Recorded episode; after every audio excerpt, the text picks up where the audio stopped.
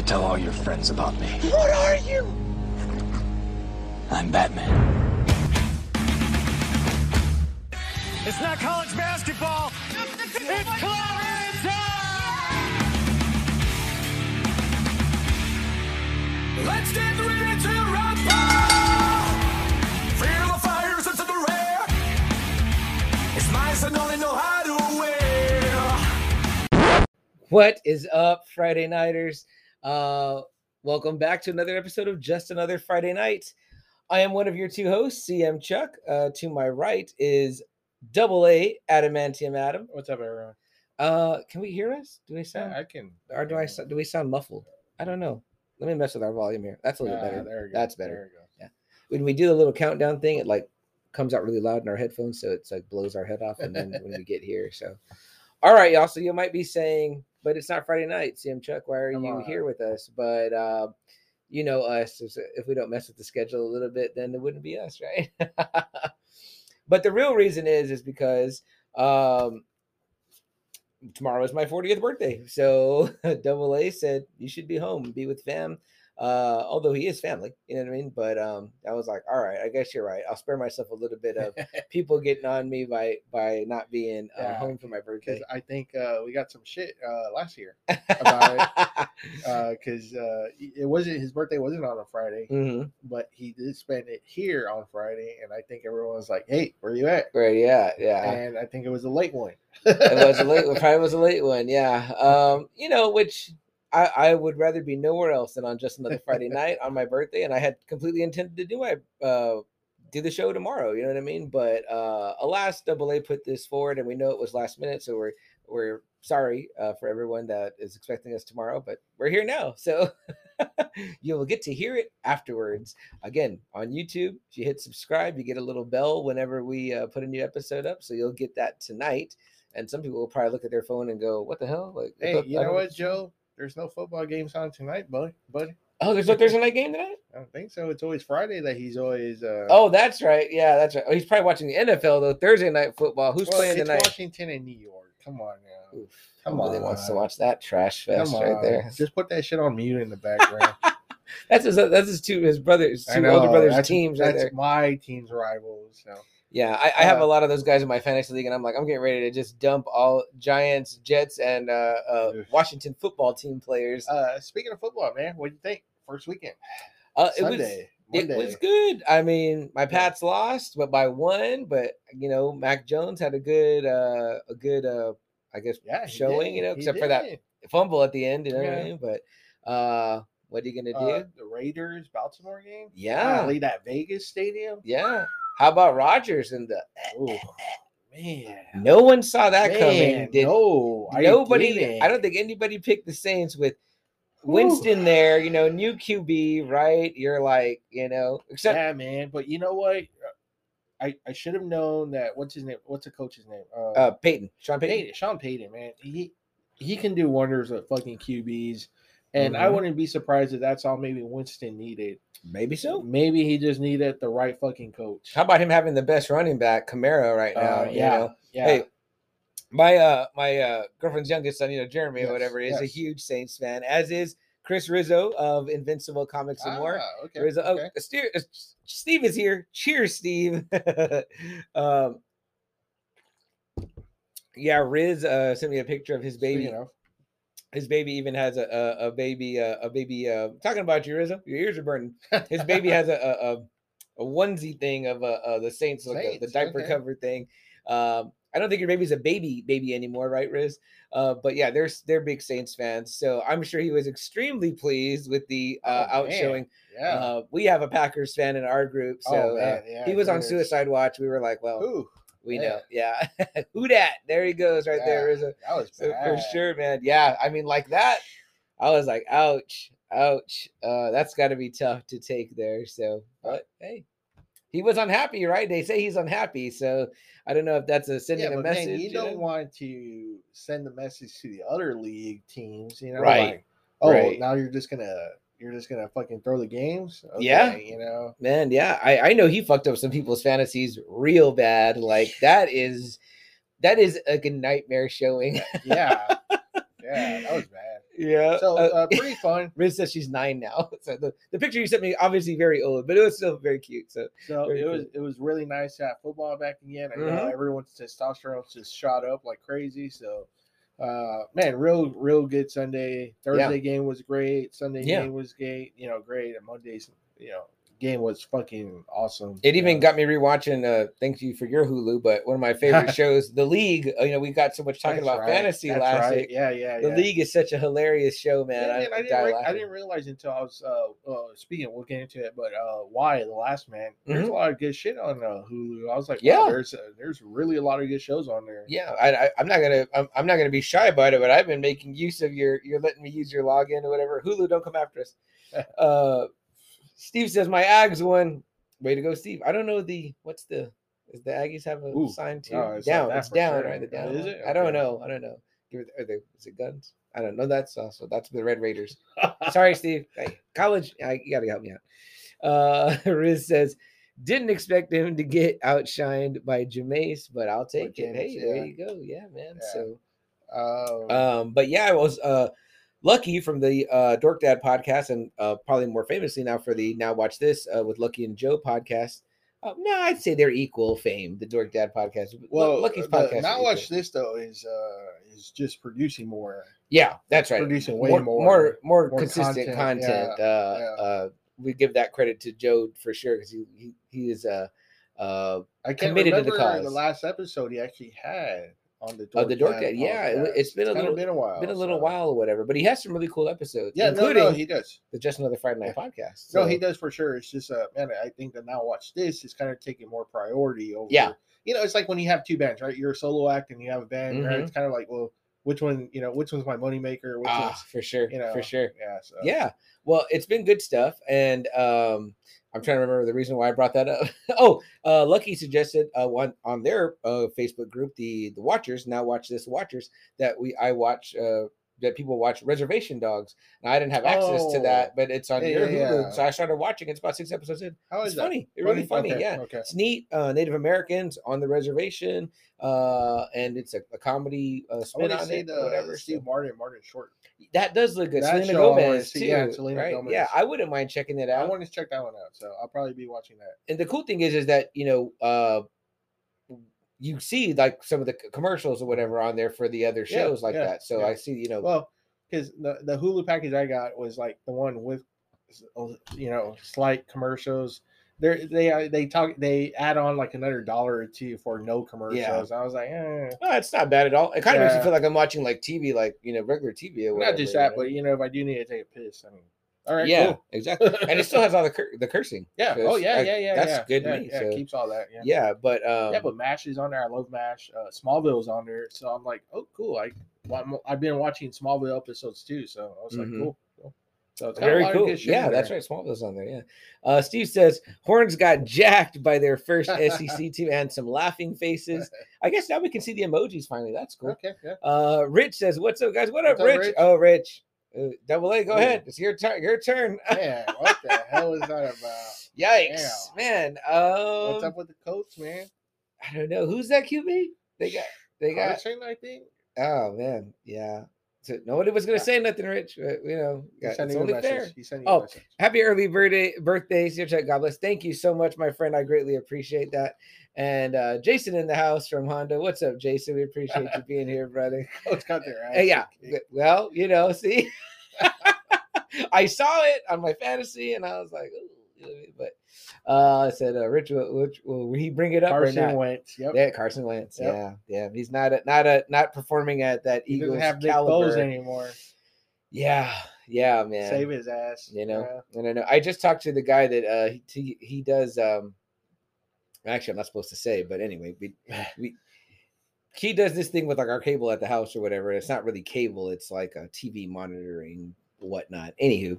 All that aside, he's a Redskins fan or whatever, or Washington football team fan. He was telling me how he wanted, he was hoping to get pick up Cam Newton after the Pats got rid of him. And I was like, that might have been a good fit. I seriously thought Washington was going to go because of Rivera. Yeah. Because he worked with him. Right. He knows the man. And they went to Super Bowl together. And they won the Super Bowl. But I don't know. Maybe Rivera is like, he's not the same guy anymore. But I seriously thought my brother was hoping they were gonna get Cam. Yeah. And nope. I mean, nope. It seemed like Belichick couldn't do nothing with him, so it makes you wonder, like, did he need to be with the kind of a coach that he had worked with already that they could know each other? But, you know what I mean? Yeah, nothing there. Nothing there. It is what it is. Thank you so much, Steve. I greatly appreciate that. Steve, I've been seeing people post from my former workplace that they're back in the office. So I don't know if that pertains to you or not, but that's kind of cool. I think, I guess, maybe a little sign of things getting back to normal. Yesterday, right, was Amy's birthday.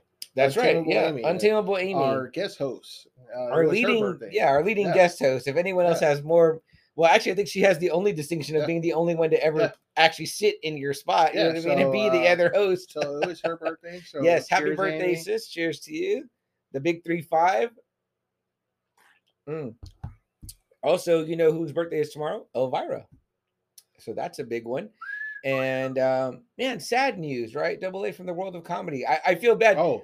You've been so good about reporting before me on the Friday Night Faithful that when I report from the page and it lets you share to both, I go look. I'm double posting, so that's my fault on that, guys. Double A obviously on the ball, posting to the group. Yeah, actually, I saw it from actually. I can't remember. Jesse Campos, Luchador Bar. Oh, Luchador, yes. Yeah, actually, it was like, you know, man, sad news, you know. One of my favorite comedians died. I was like, who? I was like, holy shit, Norm Macdonald. Yeah. I was like, wow. I was like, damn. My sister's pretty sad because she's a big Norm Macdonald's fan. Yeah. Like, you know, I don't know. I feel like Dirty Work might have been the one movie he led, but he's in so much stuff. Yeah, Sandler stuff. Like, wow. And you know, Private Battle that he was going through, and wow. Yeah. And you know, everyone was just flooding with gifts, you know, the Jeopardy shit. We're huge fans of that stuff, right? That era. His weekend updates. Weekend update, you know, with that. Norm. Mm-hmm. And then somebody had posted a really funny clip of him on Conan O'Brien, and he's just ragging on his actors. He's starting a movie with Carrot Top. And like I guess he didn't like Carrot Top too much, and he was like, you know, you're gonna. Conan tells the actress, like, you know, like, you're in the movie Untitled, and she was like chairman of the board. And Conan was like, do something with that, you know, big shot. And he was like, I bet bored was spelled B-O-R-E-D. Dude, so classic. That's classic Norm Macdonald. I guess he was not a fan of Carrot Top because he let this actress have it about that fucking movie. That looked like back in the day when Carrot Top was probably still a prop comic before he got buffed. You know what I mean? Oh, yeah, for sure. He was using that trunk. This was a 90s movie. Yeah. The trunk of us. Yeah, that was good old classic Conan from back when he was on after Leno. That's when I first started liking Conan. But yeah, Norm Macdonald, man, he has a great cameo in, of all movies, Deuce Bigalow, European Gigolo, the sequel to Deuce Bigalow, Male Gigolo. And his scene in that is so funny. We quote it all the time, but he's supposed to be this man whore, like this Irish man whore, and he looks all like dirty and like old with a cap, and he's doing this thick Irish accent. It's just so fucking funny, man. Like Norm Macdonald, just so funny. But of course, I think of the SNL stuff a lot, and and then they also showed this really cool clip of him and Adam Sandler. I don't know where they're at again. I don't know if they were like on a radio show or something, but apparently he's a huge wrestling fan. Oh, really? He was talking about like the old wrestling, like the 70s and 80s. Oh, wow. And I was like, holy shit. I didn't even see that clip. He was talking about like the dude doing somersaults off the turnbuckle and everything. I was like, oh, wow. So apparently he was like a huge wrestling fan. Pretty badass, man. Yeah, so. Damn, yeah. So rest in peace, Norm Macdonald. Tribute's up the ass that were coming from everywhere. Obviously, a lot of people were saddened by that and didn't know, again, like you said, the kind I was like, wow, okay. You know, taken aback by it. But, no, for sure. Let's get some comments in here. It says, Jason says, happy birthday. Thank you very much, Jason. I appreciate that. This might be for you. I'm not sure. Wow. That's a really big news. Another good friend, our good friend, Oscar, big podcast buff. I don't know if he's been listening to us or not, whatever, but, Oscar, love you, man. And if you're going back, I mean, that's crazy. I'm going to have to do some research on my own after that or whatever. Rich says, very sad news and the loss of comedian legend for sure. Riz says he loves the movie Screwed. I forgot about that. I think my sister likes that one too. Dave Chappelle is in that too. Yeah. And you love Norm. I think Riz, you're the one that I saw had posted the clip with that Double A's talking about him and Courtney Thorne Smith from Melrose Place. Damn it! Talk about her. There you go. She was seeing her name was a blast from the past. I was like, man, what happened to this chick? She hasn't been anywhere. But what else? Double A. Big news was the Hawkeye trailer dropped. Yeah. Wow. Dope. I was like, yeah, I love Jeremy Renner as Hawkeye. I'm excited for this show. I am too, man, and I think they're all for it because it's like they're having their own like 2-3 movies, so they're probably like, fuck yeah, take that little vehicle and run with it. Because if you want to do another season, you know, to me the way I see it is like, you know, and not that they don't make a ton of money, but Hollywood actors and actors in general are they're independent contractors or whatever. So you know what I mean? It's like steady work can be not necessarily hard to come by or whatever. I mean, but like I have to admit, like, you know, Haley Atwell, like I haven't seen her in too much other stuff. I mean, I don't follow her closely, but after, you know, the Agent Carter stuff, and I mean now she just did the What If episode, but I haven't seen her. It's always like Marvel, right? Or you just see her Marvel, right? Right. You know what I mean? And I'm, you know, I'm not saying that her career is hurting or whatever, but hey, she can probably always be Captain Carter if she wants, or Agent Carter if she wants. I guess I realize like Samuel, right? Samuel Jackson. Yeah, I mean, that dude just takes anything. Role. Man, I'm trying to think who I looked up the other day, and I was like, man, they work a lot. Like they had a lot of roles under their belt, but it was someone that like you really wouldn't think of or whatever, you know. Oh, check this out. I learned this listening to Jerry D's podcast. If y'all know, I was just recently on an episode of Totally Rad Christmas with Jerry Davila. We talked about Pizza Hut in the 80s at the holidays again, because Jerry's podcast is about Christmas in the 80s, and you're like, Pizza Hut in the 80s? But you probably ate more pizza on Christmas break than you did ham and turkey. Probably. You might have even had ham on your pizza. Like after the turkey was done, it was like maybe 2 days, and then you're like, all right, let's get rid of this. Yeah. Yeah. But the reason I bring it up is because he said, I think he said his uncle, I believe, and I'm pretty sure it's uncle. His uncle is the guy in Scarface that gets cut up with the chainsaw in the movie. Yeah, Jerry D from Totally Rad Christmas. What the fuck? Yeah, I was like, what the heck? And I looked that guy up. Angel. He had a ton of roles. He's in everything. Yeah. He's like in every movie with Mexicans in it. Yeah. You know, so a little neat. I didn't know that about Jerry D. That wasn't on our episode. That was on another episode I heard of his. Holy shit. But pretty interesting stuff there. Wow.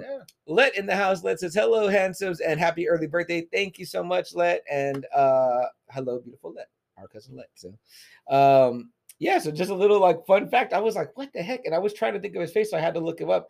And I think that's where I went through his filmography, and he just had like a bunch of roles. You'd be surprised how many people have like a lot of work, and you're just like, I know them, I know their face. When you start watching what our next week's subject is going to be about, there's a couple of people in there I want to talk to you about, because I don't know their names, but when I look them up, I'm like, oh, they have like a lot of shit. You know what I mean? So it's almost maybe better to be, maybe you're not making the $20 million a movie or whatever, but you're like consistently working. I don't know, unless you don't want to consistently work. Well, I think that kind of depends on that health insurance shit. Like you do have to put in a certain amount of hours in, or whatever it is to qualify for that free health insurance that they all have. So.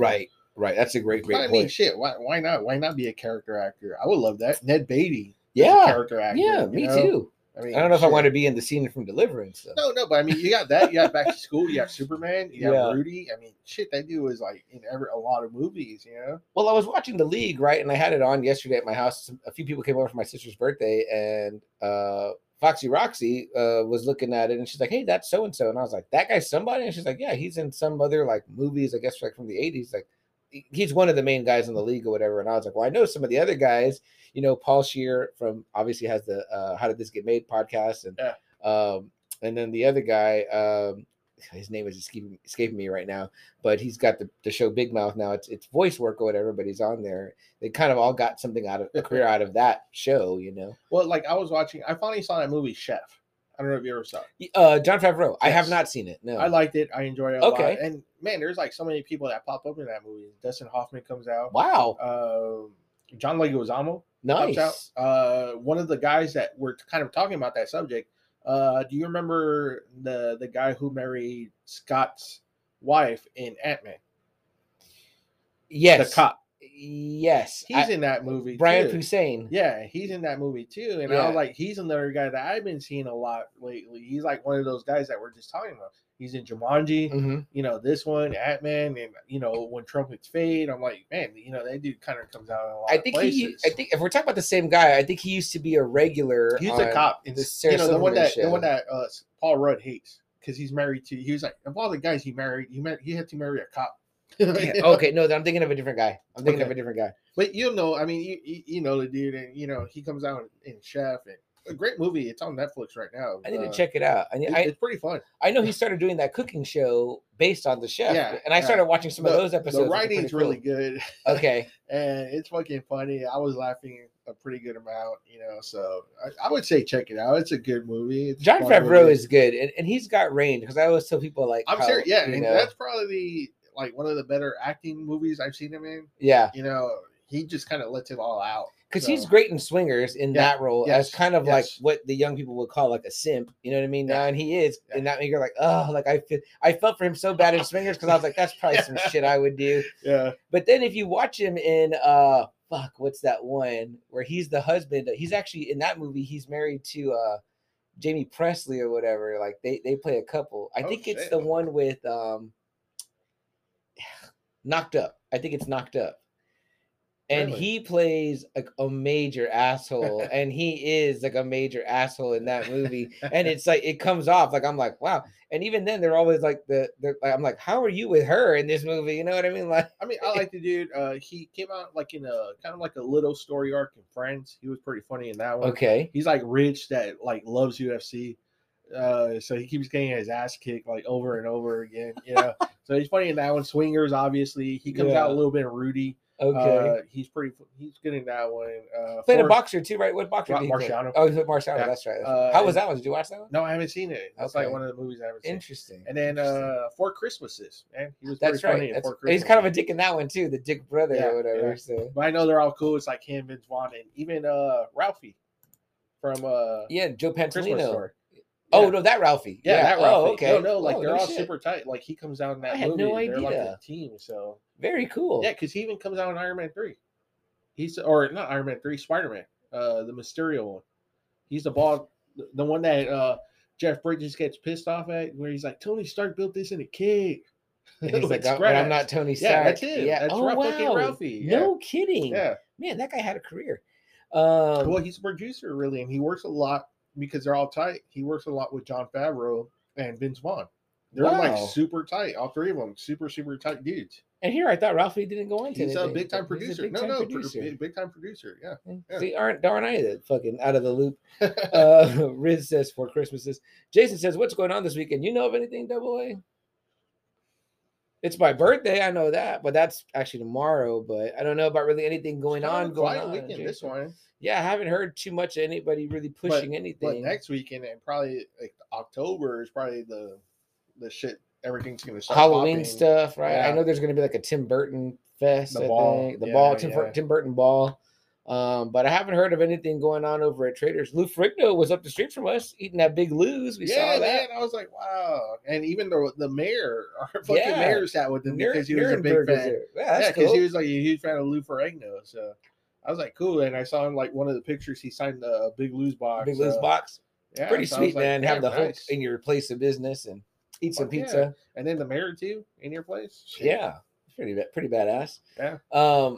What else I got here? Well, we mentioned briefly, but you know, Why the Last Man started. It dropped 3 episodes. Yeah, which I was surprised at. I was like, holy shit, 3 episodes. So you think it's gonna be weekly? Do you know, or it's gonna be every Monday? Every Monday. Every Monday after that. So I feel like you're out of the shot. 3 episodes that about an hour each. I liked it. I liked it too. I liked it too. It was interesting. I've never read the book. Shame on me. Yeah, I wish I could have. Yeah, I think that's just one of those that I just wasn't into at the time. Same like Walking Dead. Right. I wasn't into zombies. I wasn't really into like these kind of stories, like the plague stories. Yeah. So I remember it was consistently talked about, always good. Obviously, Brian K. Vaughan, and he got like, I know he went on to write some stuff for Marvel too, based on like. Yeah, for sure. Yeah. But it was an Image book? Image. Okay. Yeah. I think I might own a couple of issues I bought randomly. Ass in, huh? Yeah, they're kicking ass, man. Invincible, yeah, Walking Dead. Now this one. Who did I read too that they're gonna option to do a show of somebody like really? Somebody's gonna get a show, and it was like a random character, and I was like, all right, that's pretty cool, whatever. But I think people are kind of getting on the idea that Marvel has with like, oh, we can use these characters not just in a movie but in a show. And I mean, why not? That's probably the best place to go to. And I think a good thing to do is to get the people that are saying like, yeah, I want to be this character forever. Like, you know, I want to be, you know, I'll keep doing it, you know. Riz says, I don't know if y'all caught that new What If. Oh, man, super good. Not to talk in detail about it yet, but really good. We were actually talking about it before. So, yeah, we loved it. We loved the Killmonger character. So, yeah, it was a really cool What If. I loved it. We're definitely going to do in our second part. We'll be talking about that one probably, maybe, you know, definitely more in depth, but we might spend a little bit of time on that. Maybe 3 more weeks, right? Yeah, 3 more weeks. Yeah. So when we get all those episodes out, the next episode that we do will be, I don't know if we'll do it the same week or the week after. Probably the same week, though, because it comes out on a Wednesday. Yeah, yeah, we like to, we're trying to get like hitting it up faster now, whatever, the way we did with like Loki. Riz says Oblivion is getting optioned. Is that the video game? Am I missing something on that?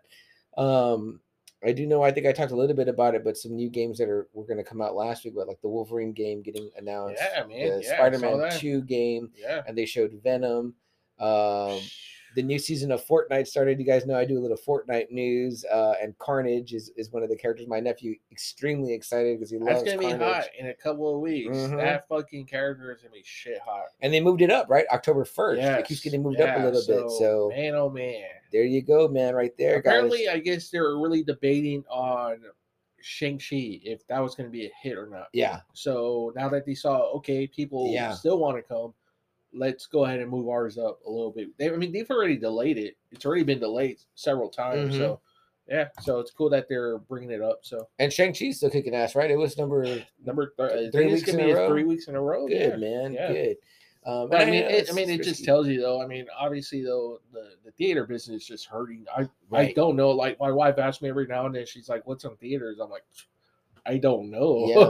The last time I did go, which was for Shang-Chi, there was a couple of good things that I wouldn't have minded seeing. Like Free Guy was still there, which I wouldn't mind seeing. But still, like we had seen that, so it was kind of like, well, there's not really a whole lot of new movies, and she's not going to be one for Shang-Chi, so it's kind of like, so I was like, well, there's really nothing else, you know? Yeah. So and the HBO's still doing the movies. Did y'all watch Malignant? No, I haven't. No, I heard terrible things. Shit, I haven't even watched a Hugh Jackman one. Oh, okay. I haven't even seen that one. It's all right. And then it was better than Malignant, I'll tell you that. And then they said Matrix is supposed to be same day. That's crazy that they would do that with that. Like, because I guess for them, I guess it's going well. So yeah, I mean, then that's good. Then you know, Riz also says it's an indie comic. I think that one is from Image 2. Okay, I'm not familiar with that one. Oblivion.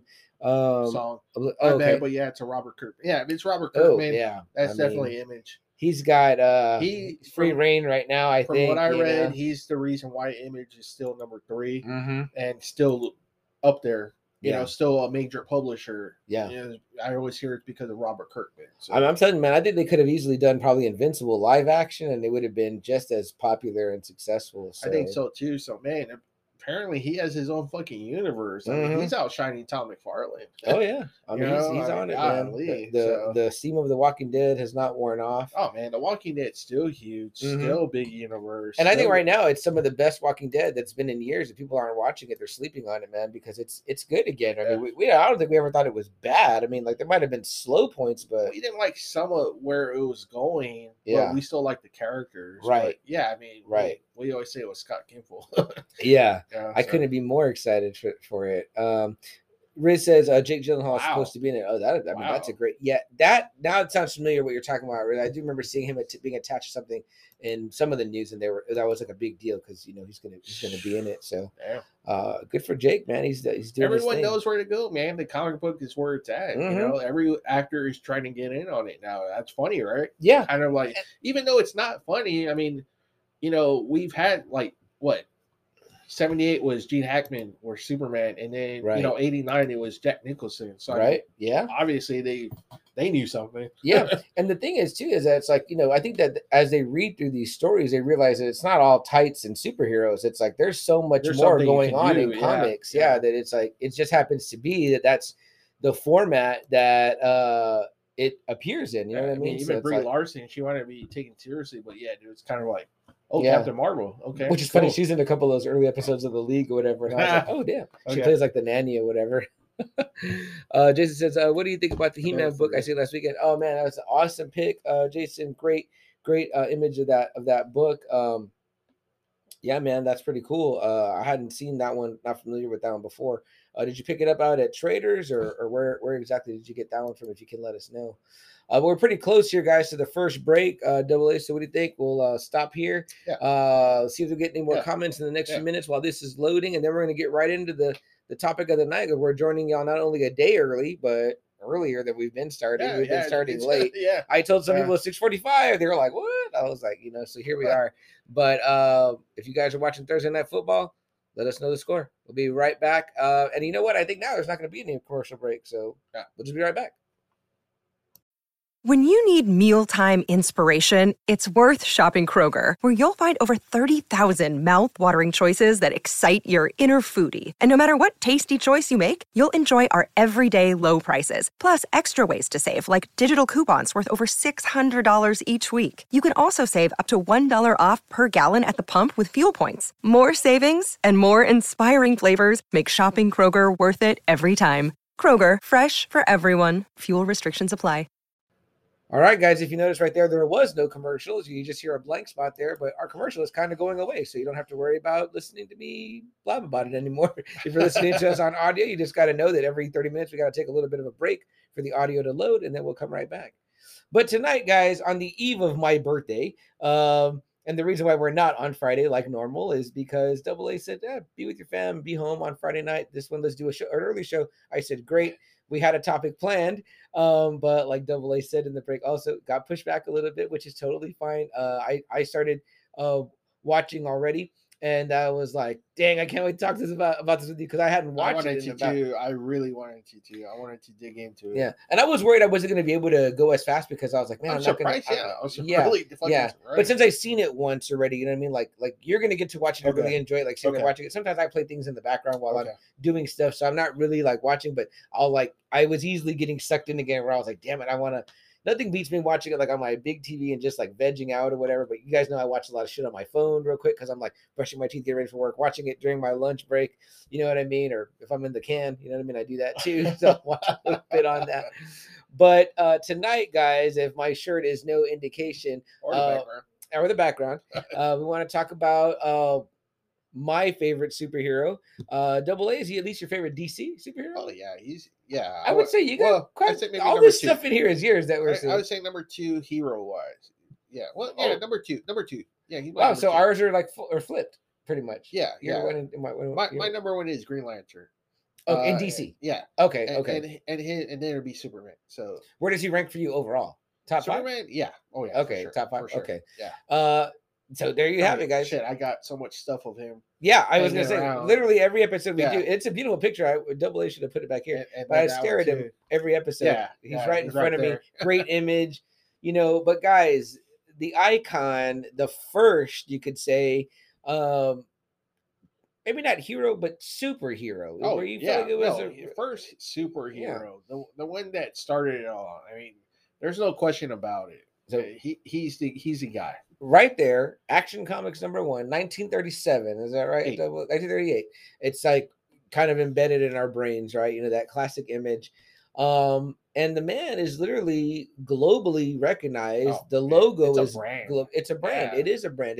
He's a global icon, known the world over. That's a hieroglyphic. Like everyone can read. Right, exactly. And how many things are like that? I mean, like the Nike check, the Jordan logo, this, McDonald's arches. Yeah. It's like, it's very like Americana. There's only so many things that are that slice of American apple pie, but Superman is definitely one of them. Created by two gentlemen, Jerry Siegel and Joe Shuster. Movies, cartoons, TV shows. Like you said, songs. I'm telling you, man. Golly, on candy bars, on pizza boxes, on soda cans. I mean, ice cream bars. Yeah, what I mean? It's like every generation has like a show. Like he comes out, then it goes, and another one comes. And always seems like that. Yeah. We're in the midst of one right now, whatever, which we'll talk a little bit about. Right. But where do you want to start, Double A? Should we start with maybe the comics and sure. go from there? Yeah. So, so Superman comes out and pretty much sets the standard. I mean, it's like it was a major hit for DC. DC was DC at the time. But again, it's this image you see right back here, right behind my finger, right there, where he's lifting up the car. He couldn't fly yet. I think back it then was it a was leap. Yes. You know, leap tall buildings in a single bound. You know, I mean, pretty much he was this Superman. Mm-hmm. Could do everything. Right. Yeah. I mean, right. It was nuts. It was nuts to think that there wasn't a character like that. Yeah. Created. It was a lot of poke heroes. Mm-hmm. You know, and the cape comes out. Cape. You know what I mean? It's like you know. Last week you showed your statue of the Phantom. Now, the Phantom was before Superman, he was, but he wasn't super powered. No. He was. It's like you know him. Spirit, right? You know, Zorro, you know, just your typical kind of like they were like a masked hero kind of, and that's the other cool thing. Superman doesn't wear a mask, you know what I mean? Like I said, and then the cape, and then the leaping, like he had like powers, you know, so he was fucking you up, you know what I mean? But I mean, it's such a great story. It's such a unique story. I mean, this fucking advanced planet, so fucking far advanced. And yet, you know, Superman's dad, Jor-El, is trying to tell him, you know, we destroyed this planet so much. We drilled it. We, you know, it's going to fucking explode on us. No one's listening. All right. No, blah, blah, blah. You know, I mean, it's just really cool. First off, you're seeing like this other planet. He's an alien. Right. You know, and this planet's about to be destroyed already in this first comic. And, you know, what do? You know, they shoot him off.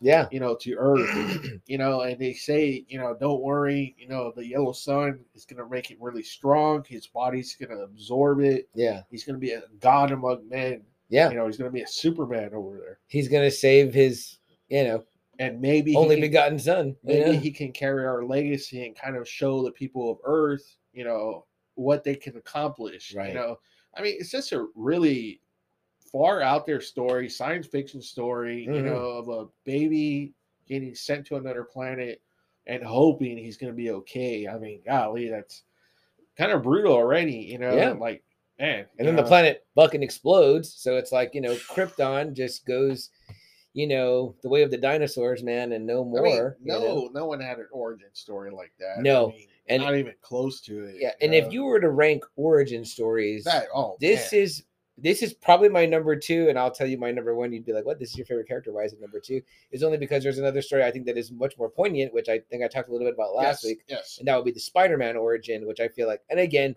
Spider-Man's always a little bit more relatable because he's a human and he's like, you know, you were probably introduced to him when you were young and he was young in the beginning. You know what I mean? So that's only reason why maybe it's more. And then there's obviously the tragedy of Uncle Ben. That's tragic about what happened to Jor-El and Lara El as well, you know what I mean? But, you know, again, that story, it tickles your brain in a different way because, again, it's the sci-fi aspect. It's like the space aspect, like, wow, this, you know, alien from far away or whatever. And they look like us, so they're humanoid or whatever. They're humanoids, They look very, you know, they're Kryptonians, but they look like us. And they're not super powered there on Krypton. No, regular because of the red sun that they have. The red sun, so that's what keeps them, you know, normal. Yeah. So Jor-El scouts his planet, was like, this is a perfect planet. He'll be great there. Even if, you know, he runs into something bad, he'll be stronger than their normal humans over there, you know, so he'll be fine. He'll be good. No, totally. And again, this is an origin that you guys have heard and had repeated you dozens and dozens of times over, decades over. You know what I mean? Superman just turned 83 this year, right? We got to go to when he turned 80 a few years ago, 2018 DC pop-up event in Austin. That we've talked about that before, where we got to meet Brian Michael Bendis was about to take over writing duties on Superman. We got another hot writer from Marvel that was coming on board to try and revive Superman again. So. Yeah, and the Krypton show was at that time just kind of taking off. Sci-fi. Yeah. They had the really great statue from like the I think is it Man of Steel or Justice League? I think it was Man of Steel, where he's kind of like posed down or whatever. Like later on, that statue gets broken by Superman in the Justice League movie, but That was out there. They had it there looking all cool. They had a really huge, the Jim Lee drawing of him on the edge of the building. Yeah. I think that's your favorite, one of your favorite images of that it. That is, man. You know, I actually got it right there. Mm-hmm. Yep, right there. And I love this one that we're here with Alex Ross, like, Alex you know, Ross, him, yeah. you know, turning, you know, all that stuff. So iconic, you know, Clark Kent, obviously, you know, mild-mannered reporter for the Daily Planet. You know, and even his love story with Lois. I mean, like that's become classic, that's synonymous. Like that's like the number one power couple. Yeah. Right definitely. I mean, definitely. And how often Double A is your supporting cast as almost well known as you? Perry White, Jimmy Olsen, you know what I mean? Lane, you know, Crypto. Yeah, Crypto. You know, he's a pretty prominent character in the Titans show. Yeah. So it's kind of neat. But yeah, guys, so okay, let's really cool story. You know, he crash landed on Kansas, you know, Jonathan and Martha Kent, you know, farmers, Kansas, Smallville, Kansas farmers. They raise them up right, you know, tell them, you know, use your powers for good. Yeah. You know, don't ever kind of blow up and hurt someone. You know, that's not what you're here for, you know, all that kind of stuff. And also hide your identity to protect yourself because people will want what you have, your power, and they'll try to hurt you. So not only that, I mean, like the guy's got a great set of parents and then he gets lucks out by having probably the two of the finest human beings end up raising who couldn't have kids, so they had no children, and so they find this baby and then they raise them up as their own, you know what I mean? And it's that classic story, you know what I mean? Like, you know, Superman is, and we kind of talked about this with the Silver Surfer thing when we had in our DC Marvel one, is like he is who he is because he was raised by humans. You know what I mean? The Surfer is different because he sees humans and is saddened by how we are, but he's not from here. He's like, man, you're a people that have the potential, but you just fuck each other over all the time. Yeah. And that hurts him. It makes Nor and Rad, like, you know, down. But see, Clark sees it differently because he was raised as a human and he's like, you know, I have these powers, but I still see the capacity that these human beings have for good. And it doesn't make me sad. It makes me want to give them hope and inspire them. It doesn't make Silver Surfer a bad guy. He just, you know, he's kind of mopey because it makes him sad that people are like that. It's sad, and you know, obviously all his other trauma. Obviously, destroying civilization, destroying civilizations. You know what I mean? So, so in comics, Double A. Let's stick with comics, right? I mean, obviously he blows up. He spawns. Where do you go next? I mean, like next, it's like we get Batman, you know, Cap and 41. Yeah, golly, you know, the whole revolution starts. Flash comes out, Aquaman comes out, Green Lantern comes out. Mm-hmm. The team comes together, Justice Society of America. I believe it's the first team. Yeah, you know, and he continues to inspire as we talk about characters like Omni-Man from Invincible, Homelander. You know, the big thing now is the bad Superman. What if Superman went bad? Every story's been done. But he even did that first because he had Bizarro Superman, right? Bizarro. So there was already that. Mm-hmm. You know, Hyperion. You know, the Sentry. You know what I mean? Like every universe wants to have their version of like it. Even Gladiator was supposed to be the knockoff, the Marvel one, the Mohawk, and they try to make him a little bit different. But you give him a guy a red cape that can fly, you're gonna think one thing, you know what I mean? Or what about Apollo from Apollo, the Authority, with his powers to be in the solar category? Yeah, exactly. So you know, it's that's how iconic he is. You know, What did they say? Double A. Imitation is the sincerest form of flattery. So no one, you know, you cannot be more flattered by that. Like when you're coming up with that leader, you always kind of give them the Superman powers. I mean, that's just always the startup, you know, always. Yeah. And it is what makes it such a scary and interesting bad guy when you do write it that way. When you have guys like Homelander or Omni-Man, you're like, oh shit, we're fucked. You know what I mean? Like if he did go rogue, we'd be out of you know, would just be we'll go into that further, but there have been a few cartoons that show him like that. Mm-hmm. So and we covered one of those were kind of like that, and it wasn't necessarily evil, but he, you know, but things much differently than he does as we know now. The Superman animated series has like about 2 episodes like that. So. Oh yeah, that's right. Yeah. And you have me watch this. We'll talk about that animated series too. So this is a great opportunity for us to talk about that. But I mean, so in the comics, you know, you get introduced to, you know, obviously becomes something that becomes kind of part of pop culture too. Mm-hmm. One of his weaknesses is kryptonite. Right. I mean, how many times have you heard what's his kryptonite? You know, exactly. A metaphor for weakness. You know? So we get introduced, you know, part of his home planet crash lands on Earth and supposedly it can hurt him. It's like the one thing that can hurt him. You hear that more, I think, almost now Okay, well, I don't know about if you hear it more, but it is the same as when you talk about someone Achilles' heel. Yeah. Achilles' heel, that's a great fucking old story. Yeah. And you use that or whatever, but you know, you could say Superman's Achilles' heel is kryptonite, but you might say to somebody else, what's their kryptonite? You know what I mean? It's because, you know. And I've heard that and read that from so many places. It's crazy. It's crazy. Like you said, it's ingrained in our culture that we talk about it that way. You know, I mean, again, like I said, his planet is famous. His origin is famous. You know what I mean? His cast of characters is famous. You know, another term that popped up because of him is Brainiac. You know, whenever you have someone that's really supremely intelligent, it's like, Brainiac. Yeah. You know, so we get a lot of that stuff from Superman comics. You know, Jerry Seinfeld, huge on Superman. Oh, yeah. You know, loved the Superman character. His total favorite, The Rock, you know, The Rock always says he's such a huge Superman fan too. I'm sure he would have loved to have played Superman. So, I mean, you know, we get introduced to a lot of stuff. You know, Lois Lane becomes a love interest. I mean, that's pretty much the prototype for just about every relationship too. Mm-hmm. You know, from Spider-Man to Mary Jane, Cyclops and Jean Grey.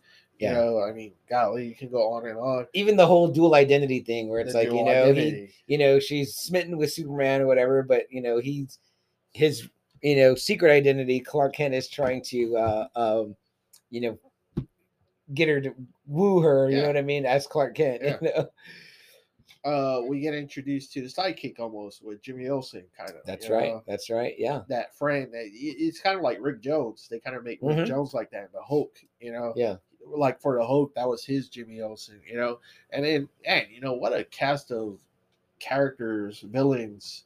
You know, we talked about Superman's Rogue Gallery, how underrated it is. Extremely. You know, when we're doing our Rogue Gallery Fest. Yeah. You know, and we're saying that, man, Superman actually has a really, really great Rogue Gallery. You know, you got Lex Luthor, you know, the brains, you got Brainiac, you know, this terrifying AI.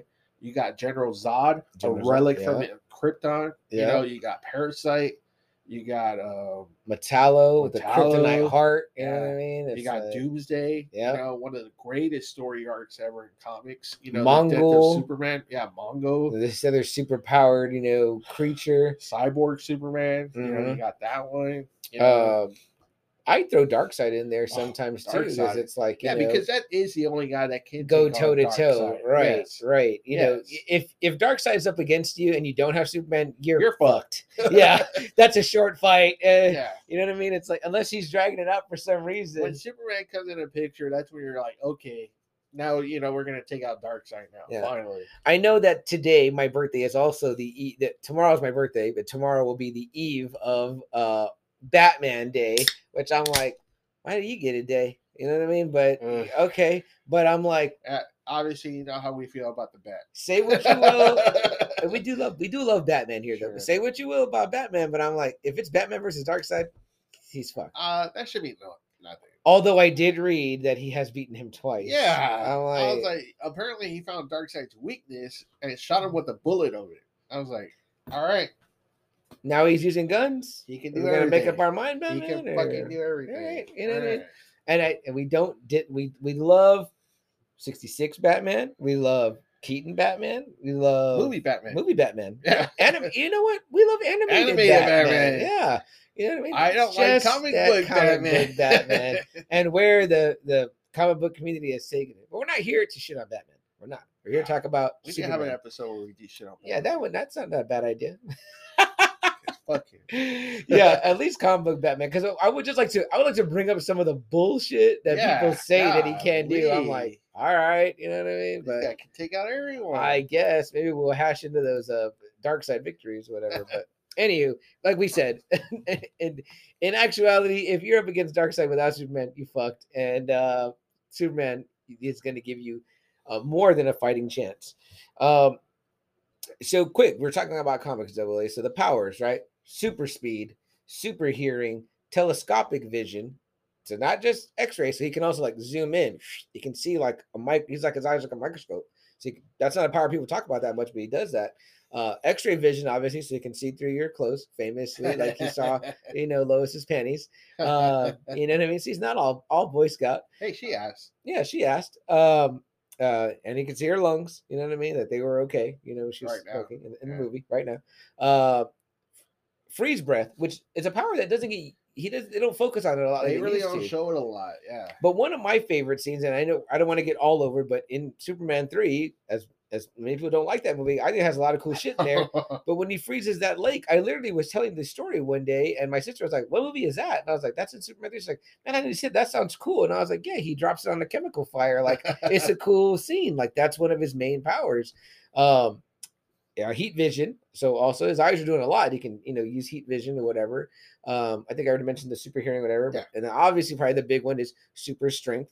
So he is extremely powerful, extremely, like, to say strong is the biggest understatement. I think that they said he's moved planets, can move mountains, flown through stars or suns or something like that. But it's, I believe it, up there.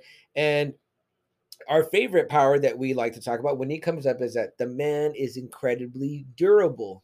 It takes a lot to knock him on his ass. It takes a lot. And even if he's knocked on his ass, he ain't really dead or beat. It's like he can kind of go into this like Kryptonian coma that we know of. And then it's not only that too, but it's like, again, he's been changed over the years, kind of depowered or whatever, you know what I mean? But that's one thing about him doesn't change. It's kind of like the fighting spirit of Superman. And even then, when you say depowered, it's not like massive. You know, it's not like Grey Hulk. You know, where you know Grey Hulk's like a level 6. You know, compared to 7. Yeah, the Thing has victories over Grey Hulk. Yeah. I think. Yeah, yeah. We're not talking about that kind of depowered. Just depowered more, where I guess you can have him go toe to toe. You know, and not make him look so Superman-ish. But yeah, you know, but still considered the strongest in the DC universe, even depowered. Yeah. You know, so. A lot of guys have taken swings at him, including Batman. He'll let you hit him, you know what I mean? Because he's like, oh, like he tells Batman, "You're lucky I rolled with that one, or you might have shattered your whole hand." You know? Spider-Man tries punching him, and he fucking hurts his hand. Yeah, so. Yeah, not a good move. If you run into Superman, don't try to. As we saw in Superman 2. Yeah. Don't try to punch him or whatever. At the very end. What's the one song, Double A? You don't tug on Superman's cape. You know what I mean? I love that line, you know.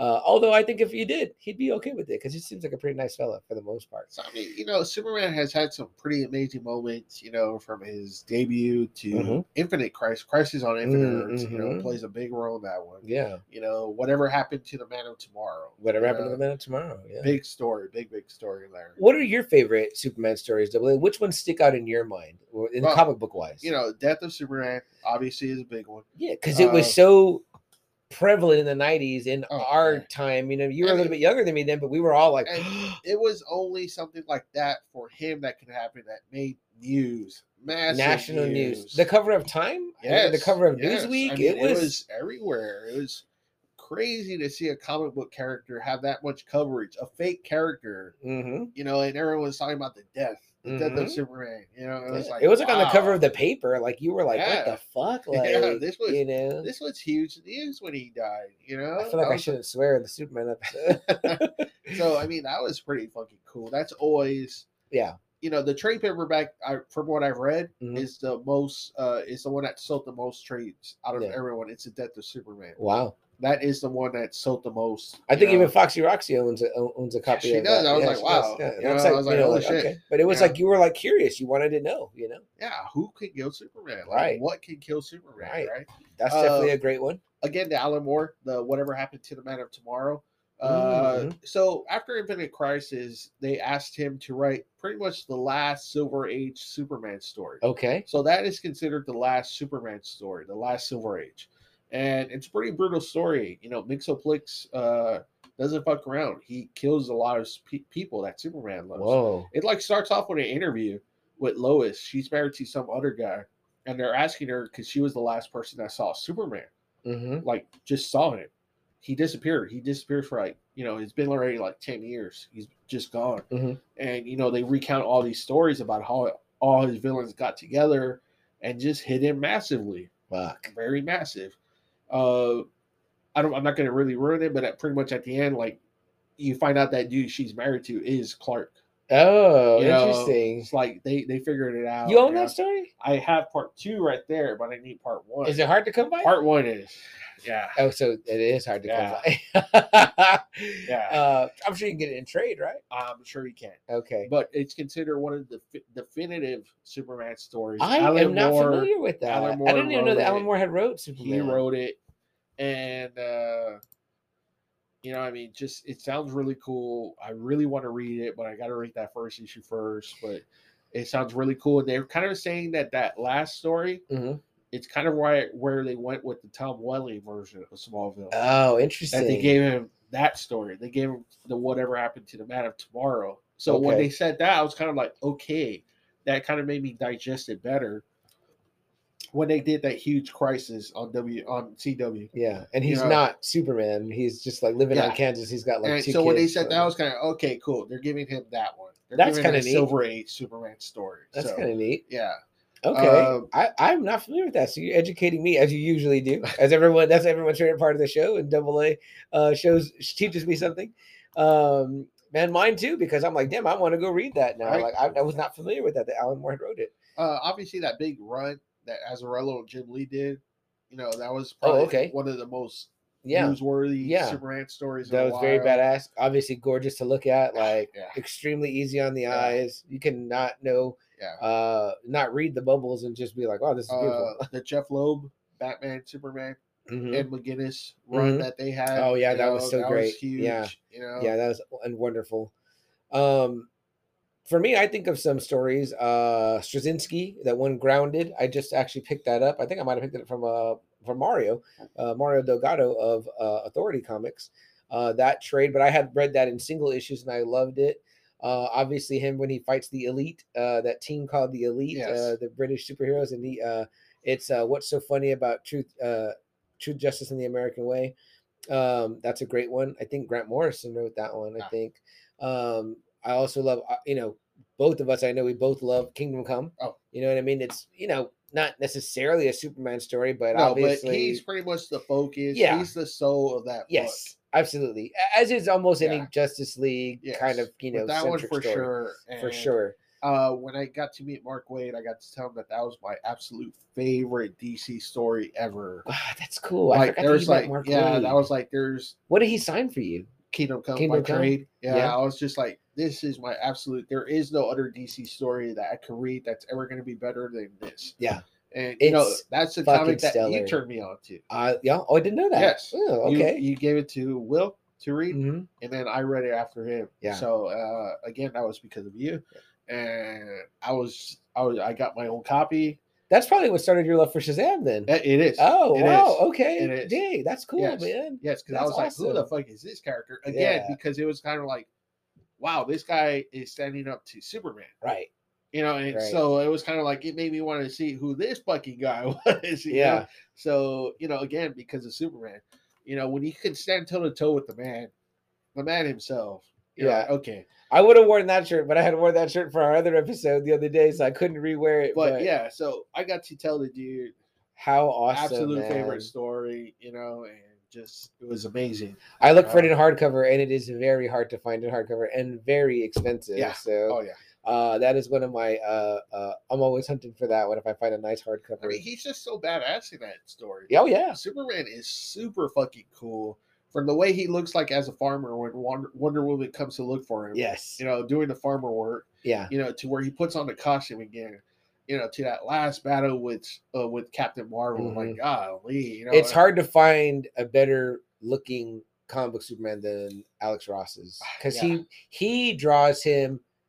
So big, so Superman. You know what I mean? Yes. I'm like, damn, you know what I mean? Like, it's like, you know, when you think about Superman, I mean, I think about like Christopher Reeve. Yeah. But then I like look at that one and I'm like, man, but that comic book one is like the elder statesman of Superman. And he's and there's awesome. This great, I wish he would sell it, like just prints. There's this really great drawing he did.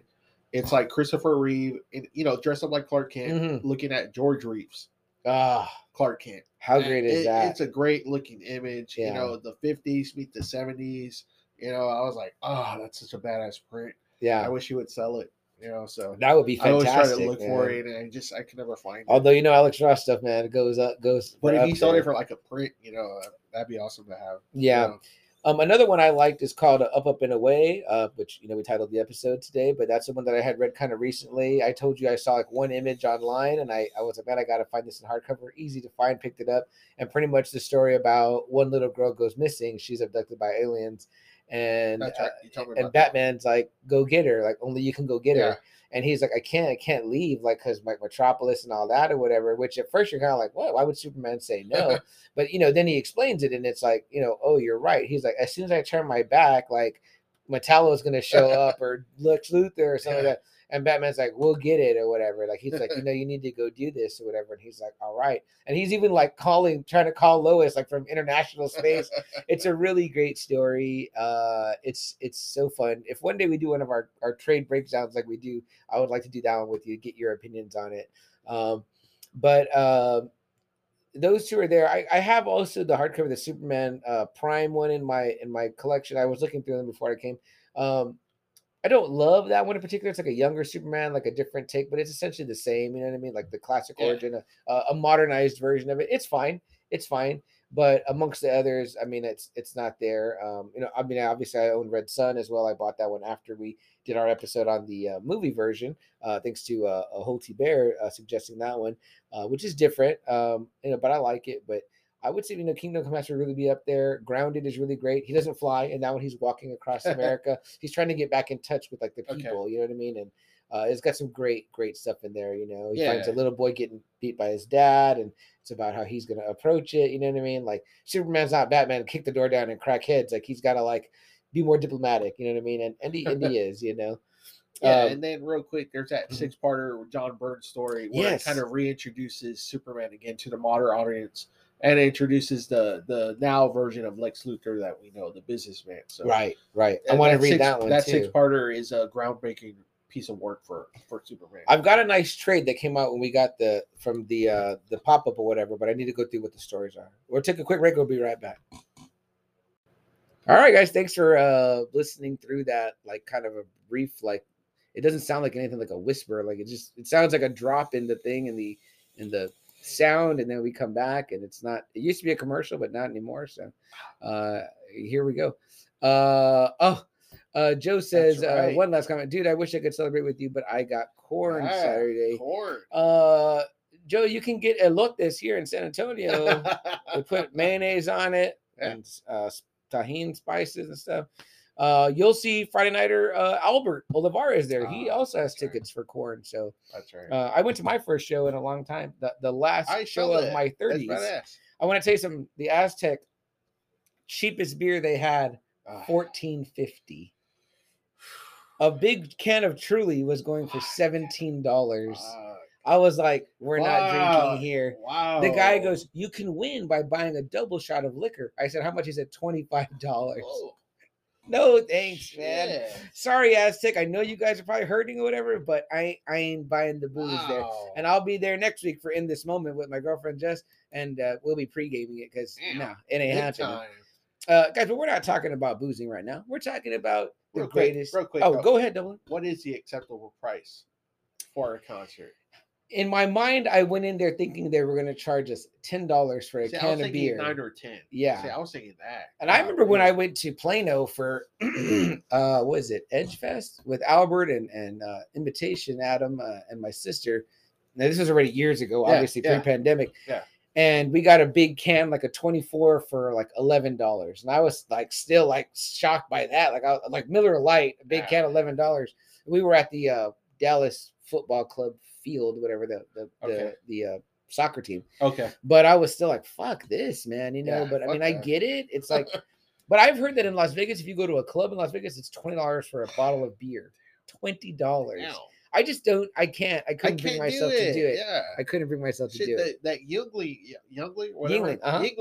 It's $22 for like a 24 pack, you know. Like, and you know what? Now. I told someone that I said I bought one the other day, and I was like, "Oh, but you're getting 24 beers. It's like dollar beer." Yeah. But somebody was like, "Yeah, but you can get a 24 of like Bud for $18, I guess, or whatever." So for me, for that beer, it was okay. But hey, it is what it is. Okay. Enough of that, though, guys. Let's get off of booze. Have a good time at court. Yes, and be safe, Joe, out there. So have fun at that. I'm not in the taco truck now, Joe says. And he says, good, I'll wear my AEW sucks shirt for Albert. Just can't get out of that. And then we'll get $8 beer. $8. Okay. Oh, well, I think you're going to see it will probably be more when you get there. And Jason says, have we seen Candyman yet? We have not yet. Let us know if that was any good, Jason. We appreciate the comments there, brother. But let's get back in here to the topic of the night, guys.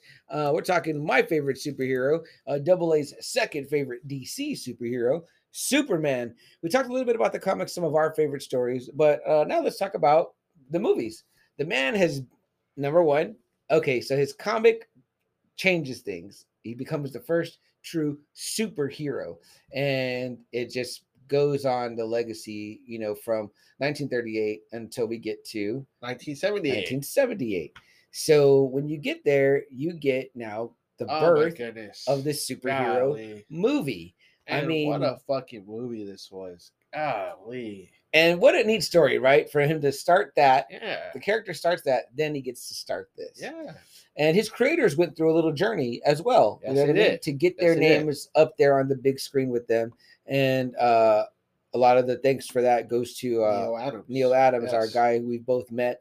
Not a cheap autograph, whatever. And obviously Mario Delgado of Authority Comics has his own story he says about Neil Adams. Maybe we'll get that out of him. Yeah, maybe next time we'll get that out of him. But my experience was okay because it was very straightforward. It was very transactional. He actually gave me like a little quiz. That was pretty cool. Oh, really? Yeah, because I got the one, it's like the classic cover of Batman with Ra's al Ghul, where Batman's like on the desert. And he told me, he was like, do you notice anything funny about this picture? And I go, no. He goes, look, Ra's al Ghul is holding the complete Batman outfit, but yeah, Batman's wearing pants. You know, because he's saying that you know, they wouldn't allow him to, I guess, just be nude, kind of, or not even like not show anything, but I guess just like his bare leg, even in the shadows, like yeah. So he was like, well, to speak on that, right? It's like we're drinking beer, and at first I debated about drinking beer because I was like, Superman wouldn't drink beer, but that's wrong because in the Brandon Routh one, he drinks Budweiser with Jimmy Olsen at the bar, but also there's that famous cover where it's him and Paul Kent. Or it's like that. They're on the fence at Smallville having a beer in their hand, bottled beer. But apparently people made them change it, and they changed it to soda. Soda, yeah. But it was because it was like Superman wouldn't drink beer. But I was like, what? Why not? He's an American country kid. He would definitely. Beer is as American as anything. I mean, it's German, but you know. I don't even know if he could get drunk, honestly. No, I think in one of the series or movies, he says that he can't. Yeah. That he can't, like, it doesn't matter, like, how much he consumes or whatever. So, you know what I mean? Like, that's just stupid shit. It's like when they said Batman can't go down on Catwoman. Right. Like, come on. Like, again, really? He's a missionary? You have a chance to make him, you have a chance to get me and Double A back on Batman's team by letting him go down. And then they are like, no. Batman doesn't go down. That's what they said. Or heroes can't go down. Heroes can't go down. I like that the women were like, so they're selfish lovers. Wow. So I was like, yeah, exactly. So, whatever. So the movie comes out, man. 1978. We get an unknown as Superman, Christopher Reeve. Mm-hmm. But you got him surrounded by Marlon Brando and Gene Hackman. Yep. Two of the top stars of the 70s. And that's where we take place, 1978. Mm-hmm. I mean, did Margot Kidder have a kind of a career at that time? I think Amityville was the only one. Okay. You know, because Christopher Reeve was an unknown. He was an unknown, yeah. But, man, guys, there is not a better-looking Superman. I mean, Christopher Reeve. That movie is great. The effects are really good. Mm-hmm. I mean, the story is great. Oh, yeah, I love it. The costume looks beautiful. Yeah. It doesn't look tacky at all. No. Gene Hackman does a great Lex Luthor. Excellent Lex Luthor. You know, Ned Beatty, again, badass. Wonderful supporting cast. Also had a bit of already a career, so he was another kind of name to be thrown in there. Richard Donner, you know, right there, boom, director. Good old Dick Donner, man. Yeah. I mean, that's going to be – that's helping, you know. And I believe that the – screenplay is by Mario Puzo. Yes, Mario Puzo. Yeah. Yes. Score by John Williams. Yep. So it's like that iconic. It's got a lot of stuff going for it, and when you get all those elements in the pot, you get the birth of the superhero movie, and it is fantastic. Even now, this day I look back on it, there's like Only one can't be pardoned. It's just like Lois when they're flying and she's reciting her poem. And I'm like, what the fuck is this? But I guess it's meant to represent like she's goo-goo eyes. She's like a little girl in love with like essentially a Superman. A guy. Yeah. You're like, this guy's taking me fucking flying. Like they're flying. You know what I mean? I'd probably be spouting poetry too. I'd be like, oh, and I love you. You know what I mean? Your blue tights. It was just super amazing. I still love that movie. Yep. I can still watch that movie any fucking time. And part 2. And part 2. And for me, and this is my guilty, I like part 3. Well, I'm not gonna do like part 3. When I was a kid, Superman 4 was my favorite. Yeah, okay. When I was a kid, because it was like him going up against another fucking superpower dude. Yeah. And Gene Hackman was still in there. Right. And I mean, it was like Luthor still. But you had wanted to see Superman slug it out with somebody. Yeah. Like, man, I want this guy to fucking hit somebody. And I think that's what's so cool about part 2. Mm-hmm. You know, because he has 3 of them that he can do that with. Yeah. But I mean, man, that first one comes out, boom, just tears up everything, makes $300 million in 1978. Golly, and just makes him a star, you know. Marlon Brando again, Gene Hackman, you know, it's like, damn. How about that tagline, Double A? You'll believe a man can fly. And I imagine at that time you hadn't really, you know, maybe you had seen some stuff, but it was kind of like, there's strings, or it didn't look good, or like, this one looked really damn good. Great, and it still holds up. You know what I mean? Yeah. There's so many fun stuff that I will give credit to Holty Bear that he brought to my attention, like on later viewings. You know what I mean? Like the pimps. You know what I mean? Know, that's a bad outfit. Yeah. You know, and then the little girl who's like, there was a man flying, and you hear the slap. You know? Yeah, I was like, I was like, holy shit. That's the late 70s. Right? Yeah, I was like, fuck. But it's a great movie. You've talked often about the Christopher Reeve Scream, the acting. Man, every time, like my wife even says that's her favorite part. Because what a great fucking part. What a great piece of acting. You know, he sees Lois dead, and man, he just, the fucking tears come out. Mm-hmm. You see the anger and just that howl, man, that fucking horrifying scream that he does, you know. You know, you're just like, wow, you know, hopefully, like I said, hopefully nobody was there like within 50 miles, because if they were, their fucking heads are just exploded right there. We talked about Emerald Knight. We talked about Doctor Strange. Yeah. But here's a guy that's like, I'm doing the same thing in that movie. You know what I mean? He's like, I think this will work. Let me take off and spin the earth backwards on its axis. It sounds insane, but he's Superman, and that's what he does. And it's fucking visually cool. You're like, it is. Your mind does this. Would that work? I don't know. And we'll never know unless you're fucking Superman. That you can spin the world backwards. My brother said all he did was just fucked up the rotation. Fucking day is night, night is day. Fucking, he said that's all you did. The fucking gravity, just everything just blows off the fucking earth. Yeah, I mean, I would love to hear what a real, like, you know, scientist says about what would happen if that happened. But you know, what a cool. I mean, I think it's cool. And it's the late 70s. It's awesome, and it looked cool too. You know, it's like going around. So it's so neat. How about Christopher Reeve? The look. The only look was good. No one else has not worn padding. He's the only one. They say he bulked up. He was already a football player, I believe, but he gained, I think, an extra 30, 50 pounds. Yeah, like yes, of muscle. I mean, he looks intimidating. First off, he's 6'4". Yeah. All right. He's already a big guy. He's already a big fucking guy. He's probably 250. Mm-hmm. Assuming 250. At least. Know, so, yeah. When you're 6'4", you're pretty fucking heavy. Yeah. But then to be in shape, too, where he's wearing that, and that's his shape, and he looks really good. He does. Like a Superman, you know? He looks good. The blue eyes, the spit curl. He got it. He got it. That's something that Brandon Ruth couldn't do. No. And... you know, Henry Cavill kind of struggles with that. He's probably the best visually looking Superman. Mm-hmm. Henry Cavill, probably straight from the comics. That's the guy. Yeah, right. But man, he just doesn't embody what Christopher Reeve does. What I did not love about Henry Cavill was like the hairline. I'm like the top of his head. Like Christopher Reeve's is better. It just looks better. Yeah, you know what I mean. And then you have the key element of Superman, and no one does it better than Christopher Reeve, is his Clark Kent. His Clark Kent is perfect. Well, not just that. what I couldn't stand about the future Superman movies is that they always kind of portray him as this kind of like messiah. You know, he looks like too fucking heroic where people are in awe of him. Right. You didn't get that with the Christopher Reeve Superman. He was humbled, human, you know, everything. Yeah. They didn't give him that fucking aura that, oh, you can't touch him. You can't touch him. He's Jesus. He's God. Yeah. You know, that's why I can't stand it. They always seem to do that with him.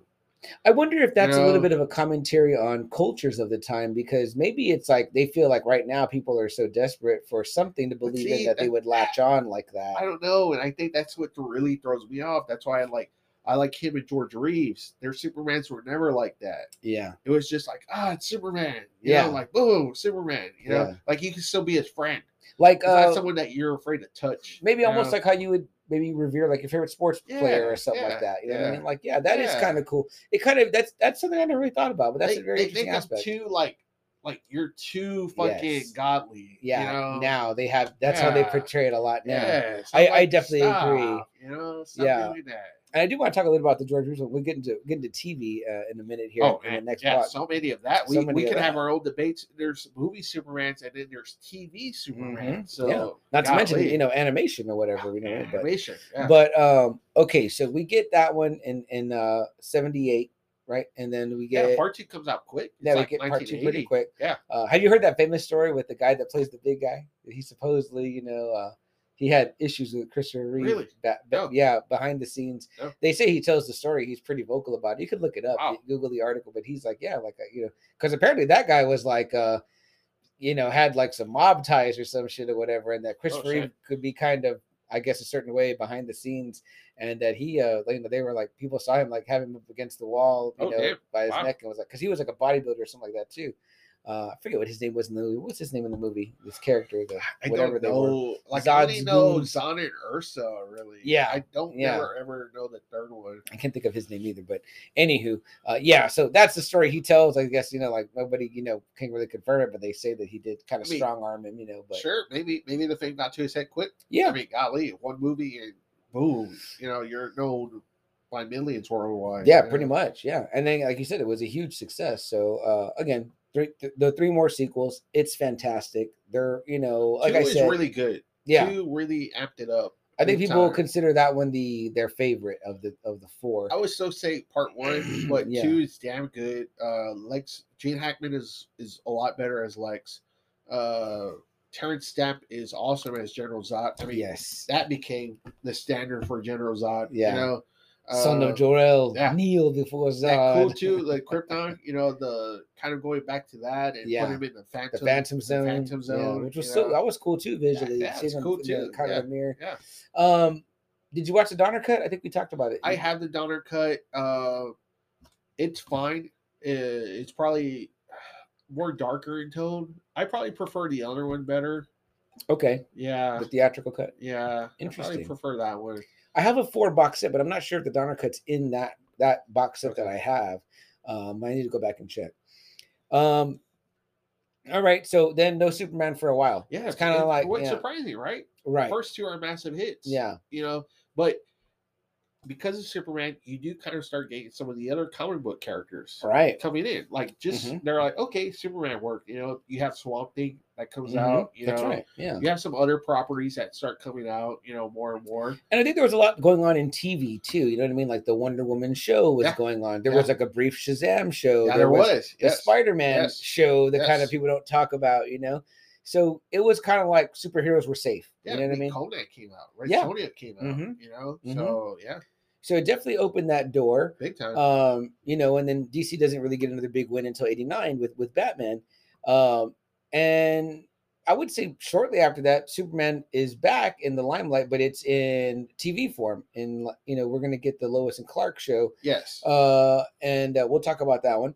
And then there's also the animated show going on. But we don't get Superman back in movies until, was it 2006? Yeah, that sounds about right. I think that might be right. Yeah. I might have my years wrong, whatever, but it around that time. Superman Returns, and it's the Brandon Routh and it's Superman. Supposed to be the straight-up sequel to Superman Part 2. Part 2, yeah. They kind of want to, not make the other ones canon. But they do some interesting things here. I kind of thought it was interesting, yeah. I didn't hate that. I didn't hate that movie. It's just the one. It only got one, right? Brandon just got the one out of it. Which I thought he was funny too. I thought he was okay. His Clark wasn't that great, but he looked good. Yeah. The suit. I loved the boots. I remember loving the boots. They went with a little bit darker, like a maroon. They took the yellow S off the back of the cape. I always don't like that. I like when the yellow S is there. And it does seem like they kind of tend to go with that maroon color a little bit more in the modern ones. I remember, too, this is Bryan Singer. Right, Bryan Singer. So he's hot off of X-Men. He does not do X-Men, what, 3? Which he backs off one of them. He didn't do Last Stand. He didn't want to do, which at that point he was considered like the fucking guy to get for a superhero superheroes. Yeah. Yes. And he was popularity comes off with The Usual Suspects, which I love that movie, but I cannot really say that I really love any of his other movies. Like love them. You know, X2 is cool and you know the X-Men's all right. You know Usual Suspects by far is his best. By far. And so he leaves, and so people think that because he didn't do Last Stand, it was terrible. And I'm like, no, that's probably not why. And then when he came back, it was like, oh, yeah, that's pretty bad. Yeah. So when he left to go do Superman Returns, which I didn't like the small S either, but it looked fine. But I didn't like that it was like a little bit small. I like how it was more prominent. That's right. But otherwise, I thought he looked good. You know, Brandon Routh looked good. Obviously, he got love later on because he comes back in TV form. I mean, he's the Adam, but then he does get to don the black. Yeah, he kind of gets to put a stamp like on his Superman, kind of, and that, you know, so that was really very cool for him. I liked it. I thought it was cool. I popped for that. Yes, me too. I really me did. Too. So that's a little bit more on the TV side, but again, I think it's a fine movie. Kevin Spacey, he did good as good Lex. You can tell big time he was trying to do what Gene Hackman did, right? And maybe even Michael Rosenbaum too, a little bit. Okay. I know he did say he was kind of influenced by him too. And it makes sense, right? If they tell you, like, hey, these are supposed to follow the Gene Hackman Superman, Lex Luthor, you're going to be like, okay, well, then I guess I got to try to portray his. Right. And it looked good. Like, that little scene when they're up there is neat. You know what I mean? Yeah. And he's in the all white and he's bald. And I thought he did fine. He was good. How'd you feel about Kate Bosworth as the Lois? I didn't like it. Yeah, I didn't like it either. I thought she was out of place. I feel as though I kept feeling like I'm like, you know, I was not a huge fan of Margot Kidder. Like I was just like, she wasn't beautiful to me. And I was like, Superman needs like a beautiful woman or whatever. You know what I mean? Like, you know, so I did not like Margot Kidder. She reminds me of like a Shelley Duvall type. And then when I saw Kate Bosworth, I was like, all I saw was that forehead. And I was like, why'd they get you? Like, and too, I just think she didn't seem right. No, and by the time we get Superman Returns, I'd already seen Terry Hatcher, and I was like, golly. Terry Hatcher was like the absolute knockout. Yeah, she was like this. Like I was like, oh wow. Now there's Lois. Yeah. But yeah, again, so not critically acclaimed, not loved by fans. No. So we only get the one, and it was kind of like, dang, DC can't get Superman right in movies, blah, blah. Yeah, like, so they put him on the shelf again and kind of continue war with Batman. Right. And then we don't get Superman again until it's like Steel, which is in 2012, 2013. I think so. Dark Knight Trilogy ends. There's no Batman at that moment. And so then that's when DC, you know, they only got their 1-2 punch, so they pounced with Superman again. I'm not going to lie. I was kind of like, when it first came out, when everything was announced, I was kind of, I shrugged. You know, because I was like, well, they're going to fuck him up again. Yeah. But then I kept seeing the trailers. Mm-hmm. And then I saw they were going to put Zod in there. I was like, okay. So as the months went by, I got more and more excited about it. Yeah. You know, I was like, okay, I'm good. So I did go see it like right after work, right after I was at Walmart. Yeah. I went straight to the fucking theater with my buddy and we saw it and we were just like, wow. You know, you liked it right away, right after you watched it? Not right away. Because to me, it needed to like set in my brain a little bit. So what I didn't like about this one, it was first off, like him kind of roaming the earth. Okay. Needing to find himself. I didn't like Jonathan Kent's portrayal. I love Russell Crowe's Jor-El. Great. I love whole scenery of Krypton. I love Michael Shannon as General Zod. Michael Shannon is an excellent asshole. He's great in Shape of Water. He's great in Boardwalk Empire. Yeah. He's a great actor. You know, and he's especially great when he's a bad guy. Yes, and he's a very bad Zod. I love him with Russell Crowe going at it. Mm-hmm. I like Diane Lane. Loved her. She's great. Amy Adams. I love Amy Adams. I am extremely attracted to Amy Adams. But I thought they kind of like really skipped over a lot of important stuff about him. Yeah. You know, the whole dating planet, you know, he kind of does that like at the end. Yes. The Man of Steel. Uh-huh. And but she already knows who he is. And, yeah. You know, and you're right. That roaming the countryside kind of threw me off a little bit too. I was like, I thought they were like, because Christopher Nolan was the producer, right? And so I was like, oh great, he's trying to put Batman Begins kind of into Superman. Does not work. And that's I was like, he's not dark. He's not a dark character. He's Superman. You know, that shit doesn't work with him. You know, it doesn't. Put that shit, leave it somewhere else. If anything, you just want to like maybe modernize somewhat the story. Yeah. You know? I like that Soundgarden tune that plays though when he's wandering the earth. I was like, oh damn, all right. But again, even adding that music to that scene is like you're trying to make it dark because they're kind of dark and moody and brooding. I'm like, you know what? You know what I mean? Like, okay, you know, there's some things you're not going to do exactly the same. You know what I mean? But visually, like I said, Henry Cavill does it for me. I loved him in the roles of Batman vs. Superman. Like, I loved him how he does that. I love him in Justice League. Yeah. I love him in the Snyder Cut Justice League. I think he's perfect. He's a very good Superman. Yeah. Like, all right, you're wearing the S good, like, and you're being Superman-ish. What's bad, though, is that along with, like, the Hulk, with Superman, it's kind of hard to do them in the movie for whatever reason. You know, they just don't capture the audience's attention anymore. You got to put them in that role where they come in. Yeah, and you're just like, oh shit, the Hulk's in. Oh shit, Superman's in there. You know? Isn't that what we like about Snyder Cut? Is when he just jumps on to Steppenwolf, and you're like, oh, you're fucked. You're fucked. You're fucked. Steppenwolf. Now it's over for you. It's a different game. And now he's fucking him up. So it's like, and you're like, yeah, badass. You know what I mean? Like, that's kind of like maybe how you would need to do the dark side one in a way. Or you know, just like how he takes out the Justice League. I mean, I pop for that part. That's a great part. When he sees Flash, and Flash is like, holy shit. I mean, that scene, people talk about the two cuts, the Whedon cut and the Snyder cut. And it's like, that scene is like identical. There's like nothing changed at all. He's holding Aquaman and Wonder Woman. Like the two power, the two bigs, you know, he's just like, ugh. Yeah, it's pretty fucking cool or whatever. But you know overall, though, I probably haven't enjoyed a Superman movie probably since, I don't know, Superman 1, 2, you know, I mean. I own Man of Steel. I bought that one. I probably have not ever popped it out of its case, but I think that I have it like on the digital version. Stuff. But I love the fight battle with him and Zod. Yeah. And even Ursa, or I don't know if that's her name. But I think she's meant to be kind of like her. She is. I just thought, I don't remember her name, but man, she was badass. Somebody put it on Twitter the other day or Facebook that, you know, she was really great in that movie. I was like, I loved her. Yeah. She was really fucking scary. She was intimidating, you know, and I loved her fight with Superman. And it's funny because Man of Steel is one now that fans talk about that, like, over time it grew on them. And people are like, Man of Steel is a really great movie. And I think that it is. I just don't like the origin. Right. I don't know. Right. You know, him telling Jonathan, you're not my dad. You know, like, you really don't need to throw that in. Right. And then not only that too, but like the death. We always talk about it. Like the thing about the Jonathan Kent's death, when you do use it, is it has to be something that Superman can't control. Yeah. Yeah, like the heart attack. He wouldn't be able to stop that. Yeah, like you know what I mean? In the 78 movie. Right. You know? And it's like it happens like a way, like when he's not there, it's just like he just stops. Even in Smallville, it comes at a really perfect moment in Smallville, how they do the Jonathan Kent scene. So they really do it very well in that show too. I thought Kevin Costner was great, but the whole like hand waving him off thing, I'm like, I love Kevin Costner. I'm like, I was super excited. This guy can move at a speed that no one's gonna fucking see.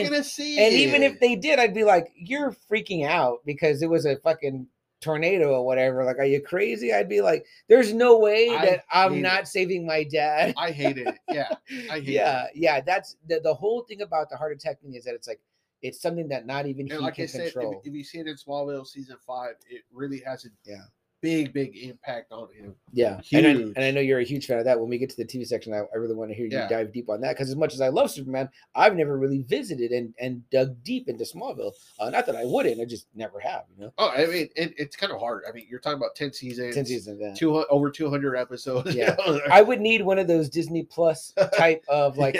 Essential episode playlist. Yeah. You know what I mean? And I probably could Google it. Somebody give me the essential Smallville. Because, you know, we've talked about it like with the X-Files. Like there's so many like filler episodes. I'm like, I want to see the meat and potato story. You know what I mean? But I know there's a lot of great shit in there, and I've always been a fan of it since you told me about it. I think you got Quincy Bear and Foxy Roxy to watch it. We all watched it together. Okay. For like the first three seasons we saw together. That was always really cool because, you know, they came by when I was first watching it, and they're like, they weren't even visiting for me, right? You know, they're gonna see Boyer William, and you know, they're like, oh, what are you watching? I was like 10 minutes in, and I'm watching this show. It's Smallville. It's the first episode about Superman in Smallville, and they sat down. Yeah. And every Tuesday they would come. I see John's green truck. Whoop. Yeah. Here they come. Has it started? Nope. Yeah. You're just in time. Hey, that's kind of cool. Yeah, that's like a fun thing to do together. It was cool for three seasons. We saw it while they had time, while they could, because he was still high school. Right. So he still had time to come on Tuesdays. So him and Roxanne would come. It would be just the three of us in the living room. Yeah. And we'd watch Smallville. So that's funny, right? That's awesome, because this is like maybe the only other way you could have done it would have been like record it for them on VHS. Which is crazy, right? Yeah. Yeah. That's like dating ourselves bad, right? The people are like, what the fuck? Yeah, that was back in 2001. You know, now you just binge the whole damn thing. Like you said, it's on Hulu. Yeah, right? It's on Hulu. So yeah, so we kind of went really fast through Superman Returns, and then the movies, which there was the Justice League, the Batman. Superman, there's only really been in what six Superman movies. Right? Yeah, so, which is the 4, the Man of Steel, and then Superman Returns. Wow, Batman has like what 7? Yeah, but then you got to say like, well, what do you count? Like Batman v Superman? Is it a Superman movie? Is it a Batman movie? I would say it's like it's so he's been in those, and he was. It was fine. It was great. Again, they took full advantage of like, we have this big, handsome guy, and it's like, you don't need a lot of Clark. Yeah. Let's give people more Superman. And you're like, all right. You know what I mean? He's big and he's fighting people. And then they also took like, what if people said he hasn't fought like strong people? We haven't seen a lot of like him using the power. So they tried to incorporate that. Although there is so much stuff they could do with the movies that they've yet to do with Superman, and me and you both crave that. Much. Give us a Metallo one. Give us a Brainiac one. Look at the amount of Spider-Man movies they are, and look how many of the characters they use for his rogue galleries. I mean, come on. Yeah, it's primed to be done. Give us that movie. Give us the movie of him versus the Elite. And I hear that the animateds have done a really great job with him. Yeah. And I haven't caught up with all of them, but I'd like to. So, guys, we'll take a quick blip, and then we'll be right back with the TV stuff on Superman, and we're going to read through your comments. All right, guys, if you heard the little whisper of a moment there, we're just letting our audio load up. We had some great comments that you can hear all – it's not done yet. I'll finish right now. That are not all available to you on our YouTube. YouTube page. The YouTube version of the show. Thank you. As that burp grossly came out, excuse me. So listen to the YouTube version. You get to read the comments that we read through here on the live show. Great stuff from Chris Rizzo, Joe of Now Watch This with Lucky and Joe, and Foxy Roxy, alumni of the Just Another Friday Night podcast. Roxanne. Yeah, two or three-time alum, I think. Roxanne. And Rizzo too, man. Invincible Comics. Comics and more. Yeah, always has good deals going. Riz is an artist. He says he does not want to talk on air, but he will definitely draw you up something very, very wonderful. So we got some superstars here. So. Yeah, guys, and if I would like you guys to join us for a drink if I have one on Saturday. I'll let you guys know off air where. So Double A TV, let's take it back because I know we both have love and experience with this. So. Kick us off with our guy from back in the black and white days. Love George Reeves. Love the show. Now, the Superman show, you're not going to see anything special, okay? You're not going to see Heat Ray. You're not going to really see the Vision. Hell, you're not really going to see full strength. I mean, he just pops into the window and beats everyone up. I mean, it's more like a serial, one of those classic serials. It's like you're watching what a radio show is sounding like. Taking out, your very basic gangsters, criminals. I watched this a ton on Nick at Night. I loved it. I did. I loved the leaping through the window. Yes. I love the just him, like, I guess, on a thing, and they're flapping the cape or whatever, or wind machine. Yes. Do you know how they did it? How they did it was a wind machine. And what's he laying on? He's on strings. He's on strings. I didn't think that it looked like for the time I would have been pretty amazed. I would have been like, it was fucking awesome. No, it was one of the hottest shows in the '50s. All right. It ran for like 6, 7 seasons. I mean, pretty damn good. And so I grew up with Christopher Reeve Superman. So I saw his Clark Kent.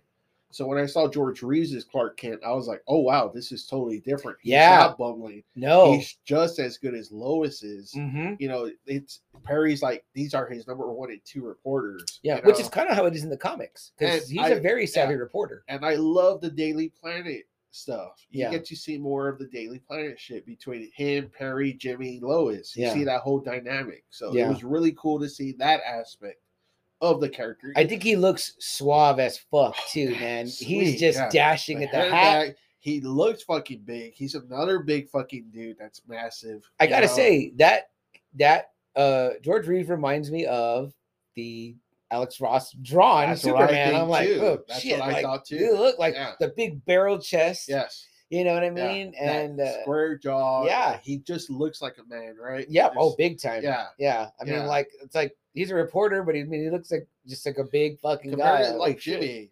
Like this dude just looks massive. Yeah. Know? I love the Perry White that he had on the show. Love his Perry White. I can't remember him. It's been a while. Name too. Yeah. The cop too. That was a cool character that they bought in. The detective.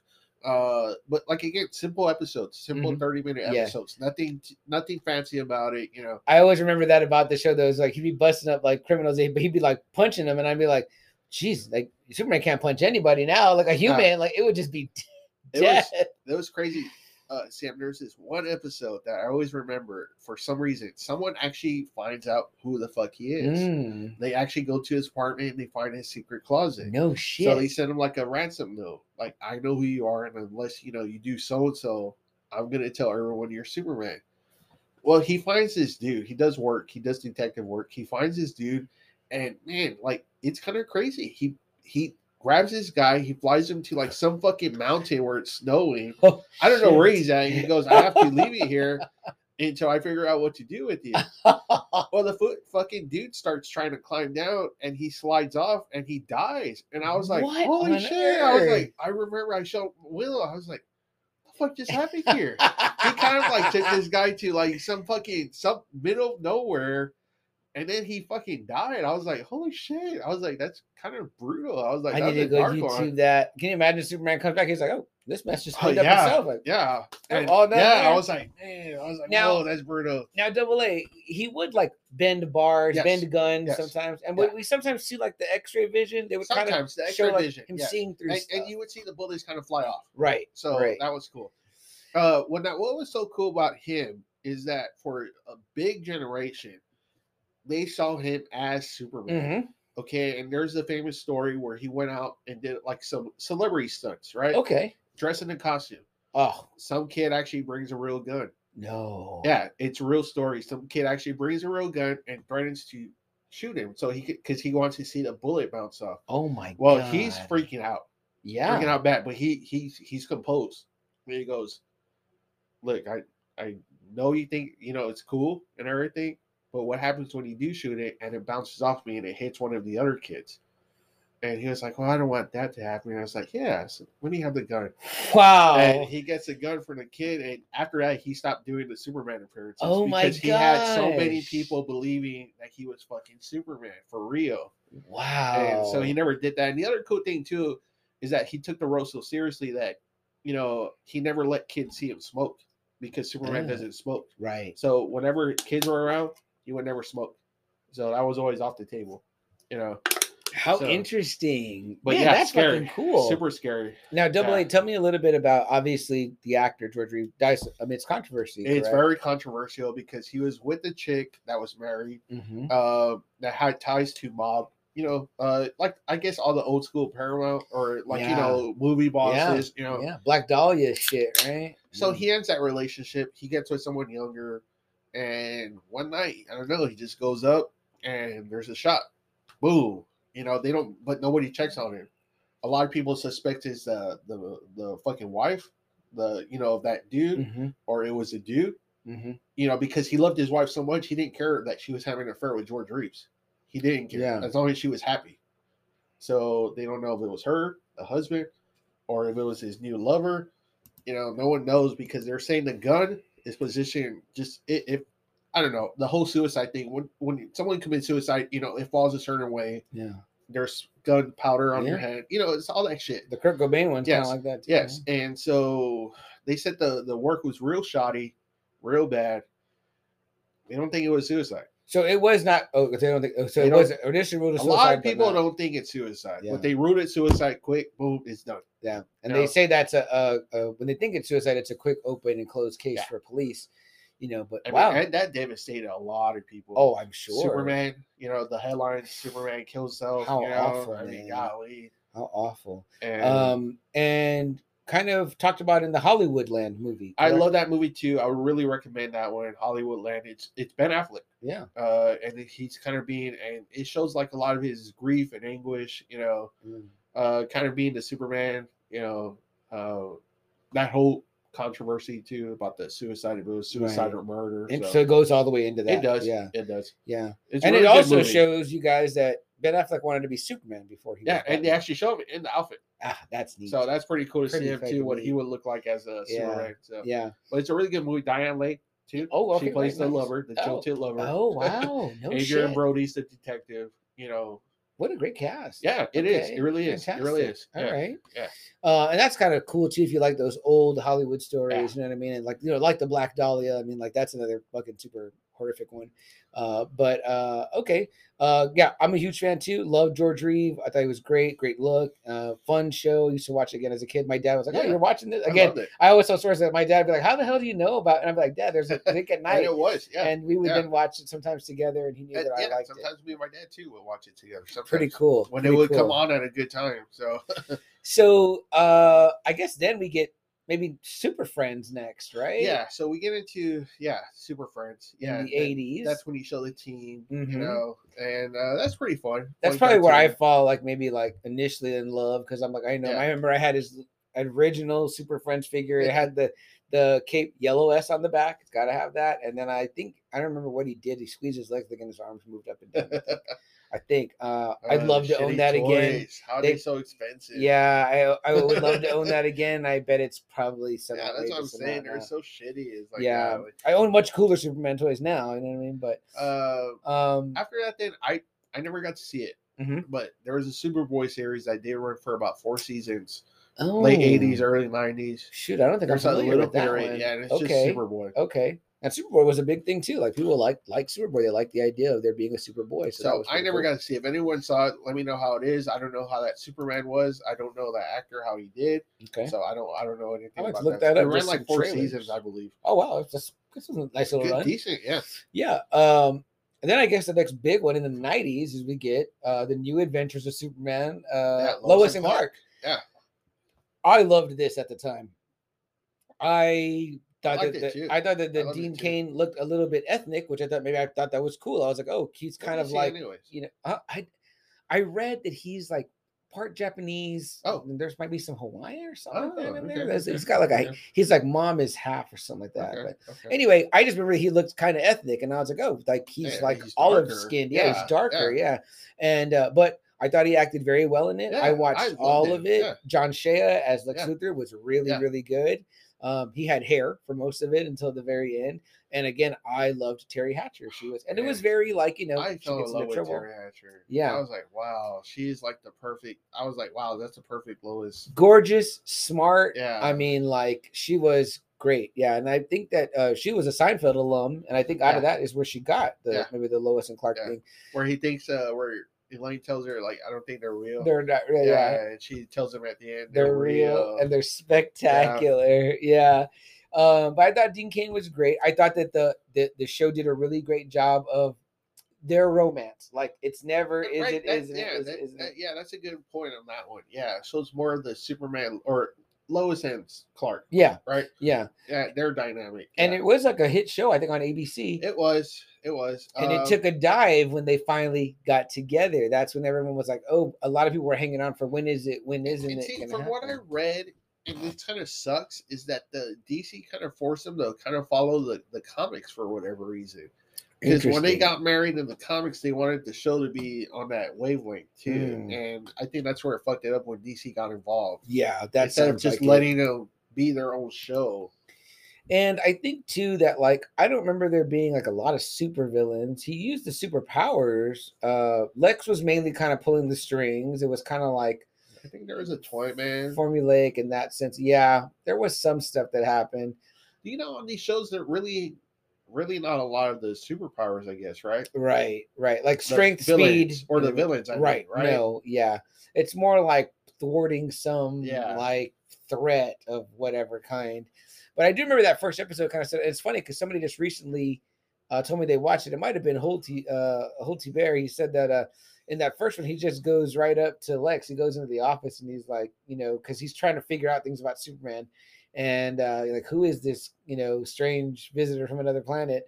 And he's like, he puts him through these kind of tests or whatever, but he's creating like, you know, like whatever explosions and shit like that to test him. Oh, and then he flies into the office and he's like, you want to see how fast I am? And he like shoots a gun at him, boom, and he catches the bullet. And he's like, you want to see how strong I am? And he grabs this big like broadsword that Lex has there and he just like bends it or whatever. Yeah. And it's kind of like, damn, like, all right, Superman, like you gotta be like kind of feisty and shit, you know what I mean? But it's a pretty cool, like, you know, moment. Like, all right, we're getting something a little bit different here. And I'm not gonna lie, I've been wanting to see it because it's on HBO Max again. Yeah, and I have been wanting to watch it again. I wouldn't mind checking out a couple episodes. I like it. I like the chemistry that he had with Terry Hatcher. Again, Dean Cain was very easy. You know, very easy Superman to like. So I remember too, like there was like some free fun, like you know, tongue in cheek kind of parts, whatever. Like when the mom makes his outfit and she's got the tights on, and she's like, "They won't be looking at, they won't be looking at your face, that's for sure." And he's like, "Mom, you know." That's right. But that's kind of cool. I think the dad is dead. They go with the dead. Jonathan Kent, I think. Okay, I thought he was alive. Mm-hmm. I might be wrong. I could be wrong. It's been years, but I used to literally go into my bedroom when it was time for that show, lay down in bed, put the lights out. Yeah. Turn it up loud, and I would close my door. You know what I mean? My parents probably thought I was whacking off or something. And I'm in there watching Lois and Clark being like, oh, I hope they fall in love. You know, but that's, I even thought like Clark's little apartment was cool because he lived kind of like a bachelor, like a poor bachelor, which I was like, you kind of didn't really see that. You know what I mean? I was like, oh, like, you know. I guess even then he had to go to like really great lengths to show like, I don't have all this badass stuff for him. India, Japan, you know, blah, blah, blah, where you could probably, just, you know, stuff. You know? You know what I mean? Whereas, like, when I think about the George Reeve Clark Kent, like, that guy was like a big shot reporter. So he probably had like a nice ass place. Yeah. You know what I mean? It's like, you know, here, it's like Clark's kind of like, you know, and then you're working with Lois, who's like the best. So it's kind of like, oh, fuck, like, I'm not going to ever be up to that standard. You know what I mean? So you're just there, like, you know, and he would dress kind of like, not goofy, but he just wasn't dressed like that cool. You know what I mean? Yeah. Like, I felt like he'd be wearing like mismatched ties and shirts, like tucked into jeans and shorts. I was like, that's right. Yeah. Why are you dressed like I forgot. But there was the 90s. Yeah, it was. I was like, all right. People were doing that shit. Okay. So then that ends. And then the next incarnation we get is The Adventures of Superman. Right. No. Which one is? Oh, the animated. Right. Right. Because off the heels of the success of Batman, the animated series, which was absolutely fantastic.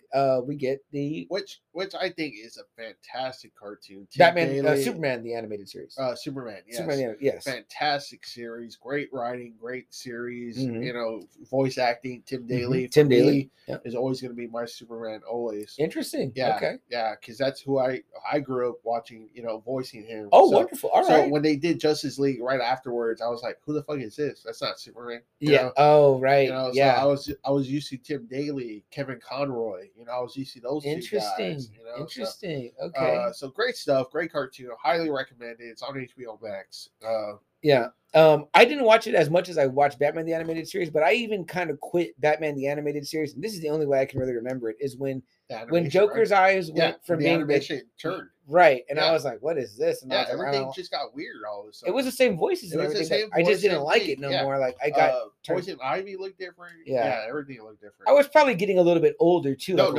time I was like that bothered me too. Yeah. Like you know how we always say the art's kind of like off. Mm-hmm. It always bothers me. Like they made it more kiddish or something. And I was like, I don't know, but that really like there's a lot of good episodes, but that really turned me off. Yeah. It really did. Is the Nightwing one in that series? Yes. I see. So that's why I didn't watch it. Yeah. And once I kind of got out of that, I knew that Superman was coming out and I liked him more, but I just didn't get into watching it. But just recently, Double A sent me some episodes and I absolutely adored them. They were fantastic. I do agree. The art was great. I remember that they showcased a lot of his rogues gallery and it was like, it was a fun show. And the 5 you sent me recently were so much fun. Which ones were they, Double A? You sent me the Father's Day. Where he takes Jonathan out and it's Kalibak too. Yes. Trying to impress Darkseid. That's right. Kalibak's trying to impress his dad and Jonathan gets kind of in the restaurant. They drop the ceiling on him or whatever. And it was kind of, I was like, oh shit, what the fuck's going to happen in this episode? You know what I mean? There was another one. where he figures out a murder case that there's a guy that was sent to prison on death row for murder. That's right. He has to prove that it wasn't him. And this is the real world's greatest detective, Superman, Clark Kent, not Batman. Batman, no detective is good as Superman because he can see through shit and rifle through papers a lot faster. And he does. Yeah. And he has to, you know, prove this guy's innocence or whatever. But at the same time, what happens is that Clark Kent dies. Yeah, a dirty cop puts a bomb in his car and blows it up. So he's like, fuck. And he goes off the road into the water and he's seen and he's like, oh, fuck, like I can't, how can I, you know? Yeah. And he goes to his own funeral. He goes to Clark Kent's funeral. And it's so funny because they call his parents and they're all like, oh, okay. All right. Yeah, he's like sitting there. Do you need a moment to process this? And you're like, no, I'm good. Yeah. And he's like, well, you know, like he's pissed. And they're like, well, just get a new identity. He's like, I can't just get like a new identity. Like I'm trying to like do this. Like they're not understanding, like you're alive, so we don't give a shit. You know what I mean? So that's a really fun moment. It's a fun episode. There's another one where they figure out how to open a portal, and so Lois goes in. Mm-hmm. Where Lois dies into like another future, mm-hmm. and Superman teams up with Lex. Mm-hmm. So that was a pretty crazy one. And it's like a dystopian future, and he's kind of like a overlord in a way. Yeah, where he's, you know, it's very Red Sun-ish, where he's thinking like, oh, well, y'all aren't going to act right, so I'll get y'all to act right. And there was like two of them, I think I showed you with Brainiac, where he's just causing a lot of fucking havoc. Oh, I love the one where he dresses as Batman. Yeah, he dresses as Batman. Yeah. He's kicking it with Robin or whatever. But he's like somehow he's able to change his voice too. Yeah, where he sounds like Bruce. That's like a Superman superpower. He's like, I can do you if you want. He's like, no, it's okay. Yeah, I was like, holy shit. So CM really dug the episodes. He really dug them. He loved it. He thought it was great. And I really think all of them are really good. They're like really 22 minutes. They're so short. I watched like three during my lunch hour. That's a really badass series. I love them. Will was watching them too with me. So Will loved them. And then Smallville comes out, man. That's right. 2001. Brand new origin story. Young Clark, Lex Luthor. Somehow them two are best friends. Mm-hmm. Lana. You know, no tights, no flights. That was the whole rule about this show. That's right. No, you're telling me that. Strictly Smallville. Yeah. Tom Welling, man, just emerges, becomes one of a lot of people's favorite Supermans or Clarks, I guess you would say. This was a series that kind of started bringing in more of the lore, finally. Mm-hmm. It took a while, even for the series, though. It took probably until season 5, pretty much, where they started bringing in Brainiac. And they started bringing in Hawkman, Green Arrow. They started bringing in Flash, Aquaman. You know, all these teams. Darkseid comes out. Doomsday comes out. Yeah. Granny Goodness comes out. You know, all these fucking villains finally are coming out. The Legion of Superheroes, they come out. They do Darkseid? Oh, yeah, in the last season. Okay. Yeah, General Zod is like the villain of a whole season. Oh, wow. You know, so it's really fucking cool. They really bring out the mythos in here. And it's the kind of birth of the TV verse that we know with like Arrow, Aquaman. Yes. Well, I know there's one with Aquaman, like a kind of a Justice League episode. Yeah, there was. Yeah. That Greg Berlanti, he's behind that one as well. Because he's the name that is associated now with all of like the current shows. He might have been. I know it was like Mark Miller, and I can't remember the other one. I can't remember the two creators, but I don't think they have anything. Like Smallville doesn't have any tie-ins with these other shows. Okay, they're kind of different, but Smallville pretty much helped kick it off. We can introduce these other. Yes. Yeah, all right. Yes, and all right. John Schneider comes in as Jonathan Kent. Probably the best Jonathan I've ever seen. Okay, awesome. He's a younger dude. They you know, he's like in his 50s, probably when Smallville comes out. Mm-hmm. So he still looks good. He still looks strong. You know, we all know him from Dukes of Hazzard. Yeah, but I mean, he's a really good fit. Him and Annette O'Toole, they're like perfect ages for like a teenager. Okay, you know, they're not like super old where you look at them like in other variations. They always look super old, right? Yeah, like in the Superman movie, right? Yeah, his parents are really old, right? Yeah. And this one, you know, he still looks like he can kick ass and do the Dukes of Hazzard shit and everything. Right, so right. He was really good. I really enjoyed him. I really was upset when. Although Tom Welling looks a little bit like, I'm like, how old are you supposed to be? Like, you look like a straight up man, bro. No, he was at that time. He was like 27, 28. Or yeah. Oh wow. Trying to play like a 14-year-old. Yeah. Like you are developed. Yeah. But And, you know, it was really upsetting when they decided to do the killing off of Jonathan Kent. That was a really heartbreaking episode. Yeah. That was like season 5, episode 100. Yeah. Oh, neat. And, man, it was such a big moment. And, golly, it hurt. Yeah. It really fucking hurt. But what a great thing to do in a sense where it's like you've learned to love the character. And the loss has felt harder. Because I was like, they're not going to do it. It's already season 5. You know, he's still alive. They're not going to do the whole origin story. They're going to let him live. And nope. Has a heart attack, and it's devastating. It's brutal. And John Glover, I don't know if you know him. He did the voice of the Riddler in the Batman animated series. Okay. If you saw him, you probably will recognize him. But he does an excellent job as Lionel Luthor. Pretty much the prototype of everything that Lex would become. Yeah, the long hair and the beard. I watched some episodes because I've actually tried to get into it several times. What a fucking asshole that dude was. Yeah. He was like Smallville's main villain for like almost for like seasons 1 through 7 almost. Okay. Golly, what a fucking scumbag. Yeah. You know? Michael Rosenbaum was perfect as Lex. I remember him being excellent. Excellent. That guy was amazing. I loved his Lex. Erica Durance, golly, was a great Lois. She really develops in her own about around season 7 or 8. Okay. That's where you really get like her full range of her being Lois, because that's when they start working at the Daily Planet. Yeah. Around season 7 or 8. Yeah. That's what both of them are there. And these are some of the concepts that are played with, right? Because it's like, is Metropolis far from Smallville? No, it's not. They actually, it makes it sound like it's just like right there. Okay. Like they live in the country. Right. You know, and the city's like right there. Yeah. And so, the Superman lore never has like Lex and Lois being at Smallville. And so as he leaves Smallville to go to Metropolis, and there he encounters.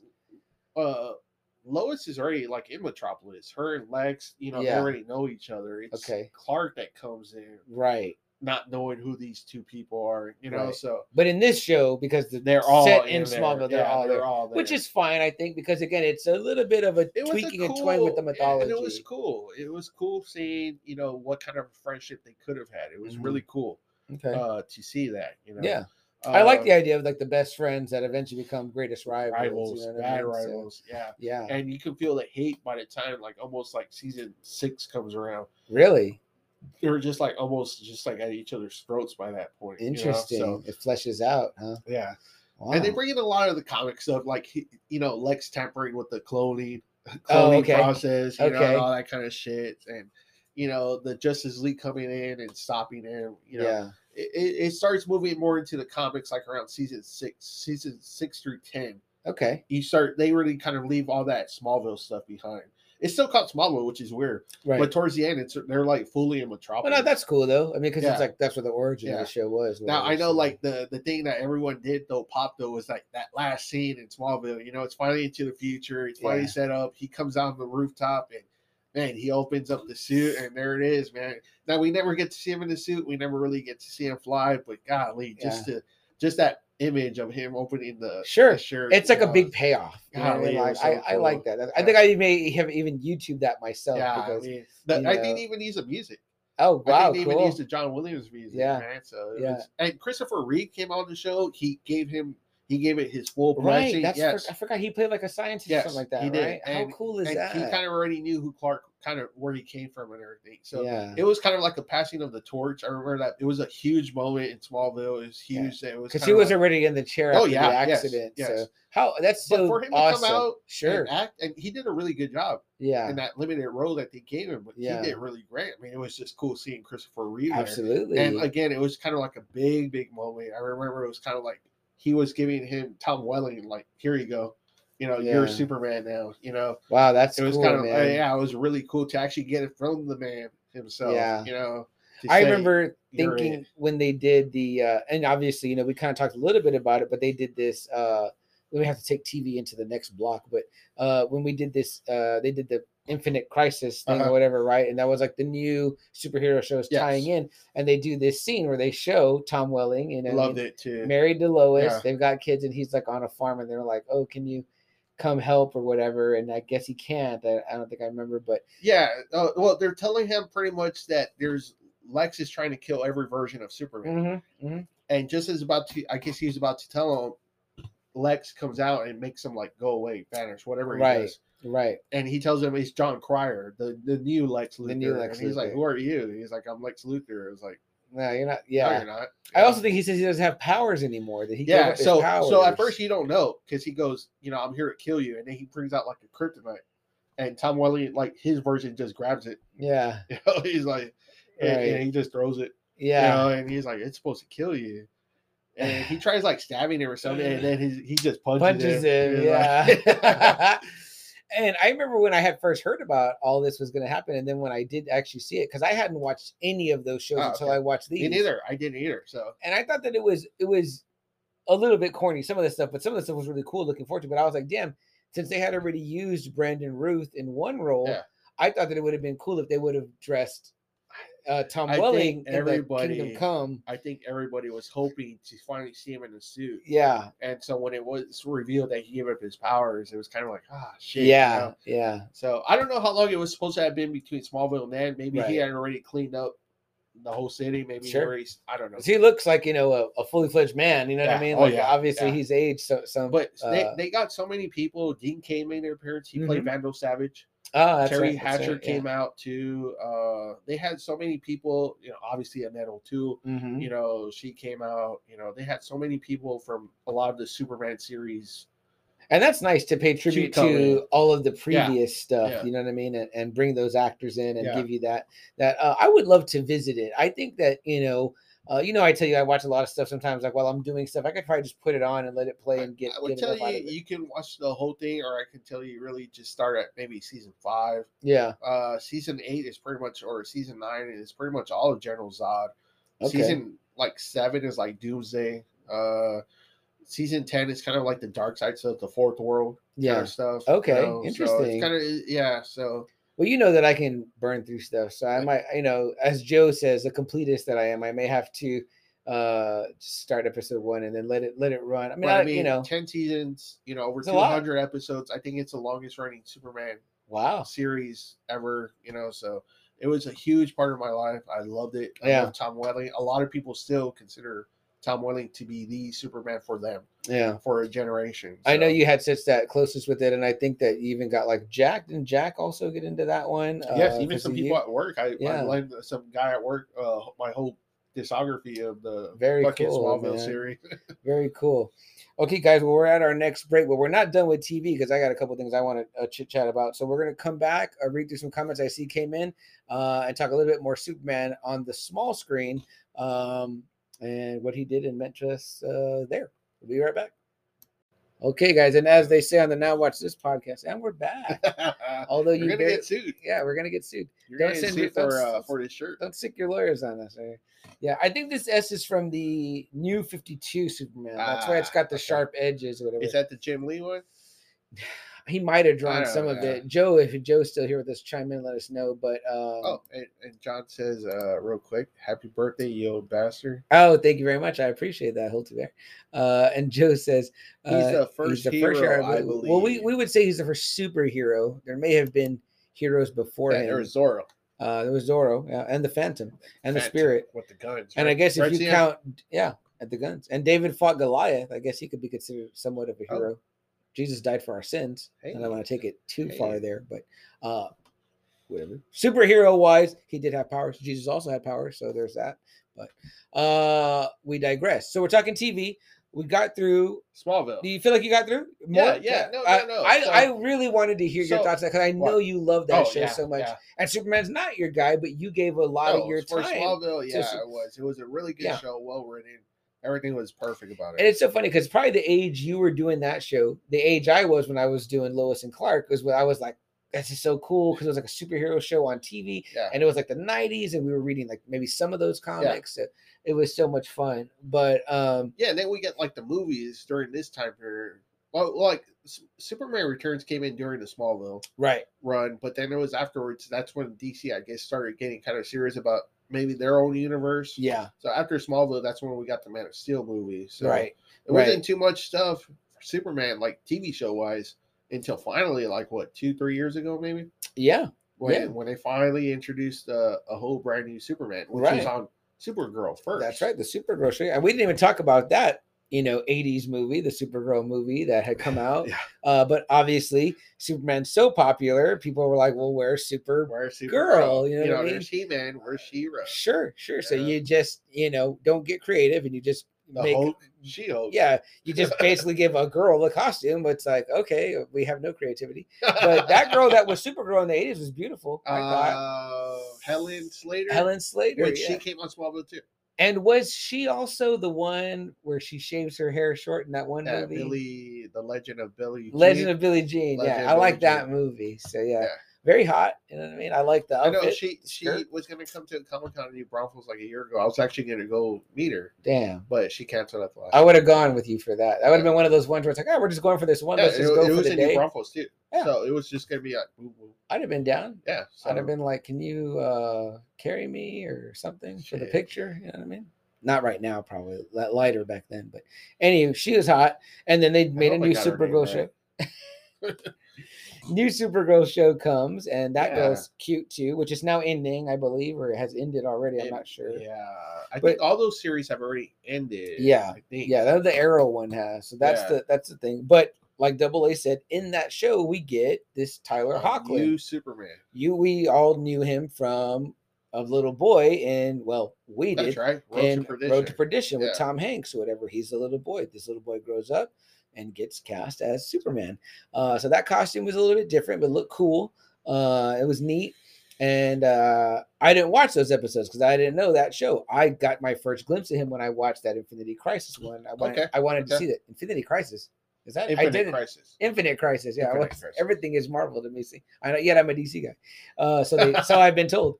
But yeah, it's Infinite Crisis, that little series, and I was like, that was my first time watching like the Batwoman show. Yeah, like, I had never seen. I was Batwoman. Like, what? I'd never seen Flash. Yeah, I never saw that one. I never saw Arrow. I was like, all right, cool. But it was neat because I got to see like the Ezra Miller scene. That was fucking cool. I'm glad he agreed to do that. Yeah, that was really cool. And that I guess, well, the movie people allowed that as well. Like, we'll let him pop up. That was cool. So yeah, so very cool. They were multiversing it before other people were multiversing it. Kevin Conroy got to come out. He actually got to play a live action Bruce Wayne. Yeah, it went Batman. Yeah.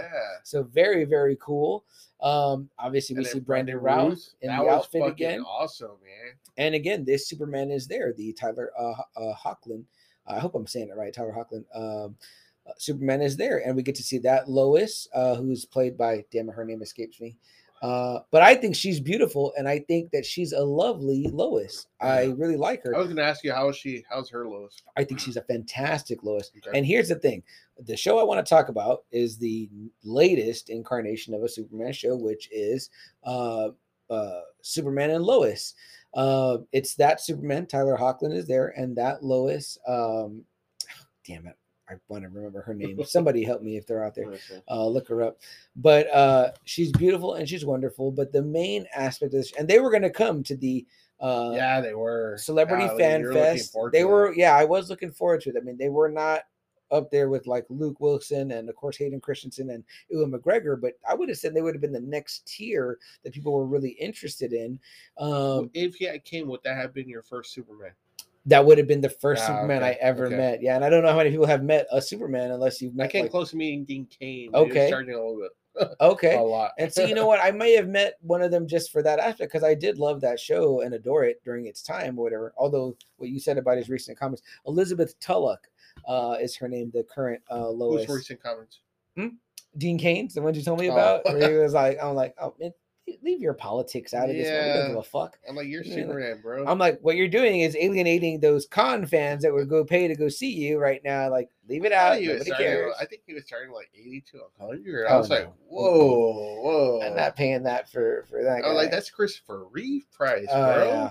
Yeah. So I think that this Tyler Hoechlin and Elizabeth Tulloch that were coming, it was only going to be like for both of them, like 120. Yeah, for both, that's cool. Nice price, I would have got picture and autograph from both.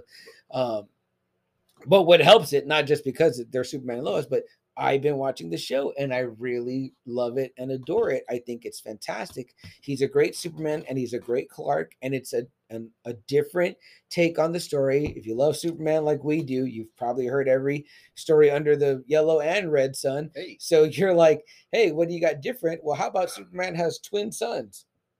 How about one of them has powers? You know what I mean? Like, that's different. You know what I mean? How about they move back to Smallville from Metropolis because Ma Kent dies? Spoiler alert. Sorry, guys. You know what I mean? I'm like, you know, but you got to progress the story a little bit, right? And how about you have Superman dealing with things that he can't just punch or heat ray vision, but your kids are angry, angsty teens, which some people might be annoyed by. They're like, those kids piss me off. But I'm like, that is life. And if you're like around our age, you're not, well, you're at one teenager, right? You know what I mean? So, I mean, and you're on your way to a second. I mean, like, eventually that will make a lot of sense. So it's interesting to see Clark, you know what I mean, deal with these type of dilemmas. And again, Elizabeth Tulloch is a really savvy, really, I think, beautiful, smart Lois, and Lois as a mom. And you're seeing Clark as a dad. It's like, we've never seen that before. I haven't.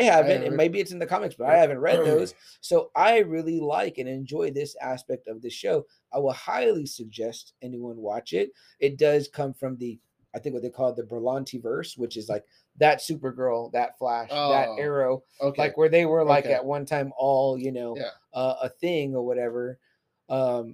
So, you know, out of that infinite crisis that where that happened with amongst those characters, this is amongst that. But I do feel like it's kind of separated itself. It looks really good. Where we're at right now, there's not like a Lex Luthor, unless it's supposed to be the John Cryer one or whatever, but they haven't gotten to that yet. Yeah, it may be, but I don't know. I kind of feel like, I think he was a Lex for Supergirl, right? Maybe. I think that's where his Lex was. And I do feel like they're trying to separate themselves a little bit from the rest of that stuff, which I do like. You know what I mean? Like, they're under themselves. Okay. Superman encounters some things that are different. You know what? I apologize. There is a Lex Luthor, so to speak. I'll say that because I don't want to ruin it for anyone that can still watch it. I think it's only one season out. It's been really great. It's been engaging. It looks good. Did they bring any of the big bads or no? Like a Brainiac or a Parasite? No, not like that. Not like that. Yeah, no. But there's some interesting stuff happening. I will say that. And I think that this first season is now over. So I'm waiting for that. I'm waiting for the next season. I think it did get approved or whatever. I think the two kids that play the sons do a great job. And again, if you love Superman, it's a fun, interesting, and different take on it. And I think that anybody could easily get into it and like it. So I think that's where we're at now. So it's like, if you still want to see Superman on small screen, at least you can. He's there. It's crazy, right? It's like, you know, we've gone through this 83-year journey, and it's kind of like either he's on shows, TV shows, or he's in the big screen, and he's always there, and they didn't even realize it until we started talking about it. 50s, you know, then he pops up, you know, later, like in the 80s, 70s, 80s, with the Super Friends, you know, Superboy, and the movies, then the Lewis and Clark, the movies in between, like 90s, and the cartoon comes out, you know, covers that 2000s, you know, and then, you know, Justice League and Man of Steel and Batman versus Superman. I mean, and then the new show, you know. So it's like people say the world needs Superman, and DC will always go to that because I think that even in his failings is still successful, I believe. You know what I mean? When you do it right, people can connect with Superman when you really do it right. Right. And, you know, that's what I loved about the Smallville. It was so grounded where, you know, you can like really, like he dealt with a lot of shit, you know, not just with the fighting, but I mean, like in personal life too, you know, his longing for Lana, you know, the relationship and Lois, you know, that you could relate to, you know, that you're just like, fuck, man, that sucks. Sure. And, you know, and then now you're telling me with this show, you know, he's dealing with the marriage and kids. Being a dad, like, wow, you know. It's funny because there's little dynamics within the show. Again, spoiler alert, not to ruin it for anybody, but, you know, there's little dynamics where you almost get the impression that Lois wears the pants in the house. You know what I mean? Because it's kind of like, well, I got to run off a lot. And you get that, too, where it's like, you know, well, you're fucking always gone. You know what I mean? And it's like, can any one of us relate to that? When it's like, I got to work or whatever, you know? But you know what's cool, though, is that when you really can like Superman, it's because when you can relate to him. And absolutely, I think that's why you relate more to the TV Superman than you do with the movie Superman. I think that's the thing that DC's not getting, right? Not balancing that, right? People connect more. Like I said, for a lot of generation, their Superman is Tom Welling, you know, because they can relate to that version.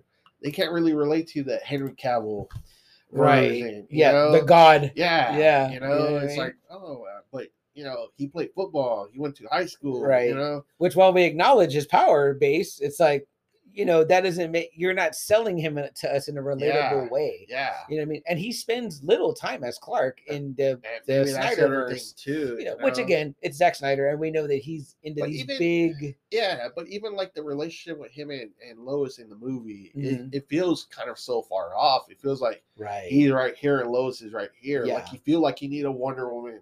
Right. to match him. She's almost in worship mode. You know what I mean? Like, it's kind of like, damn. Yeah. So.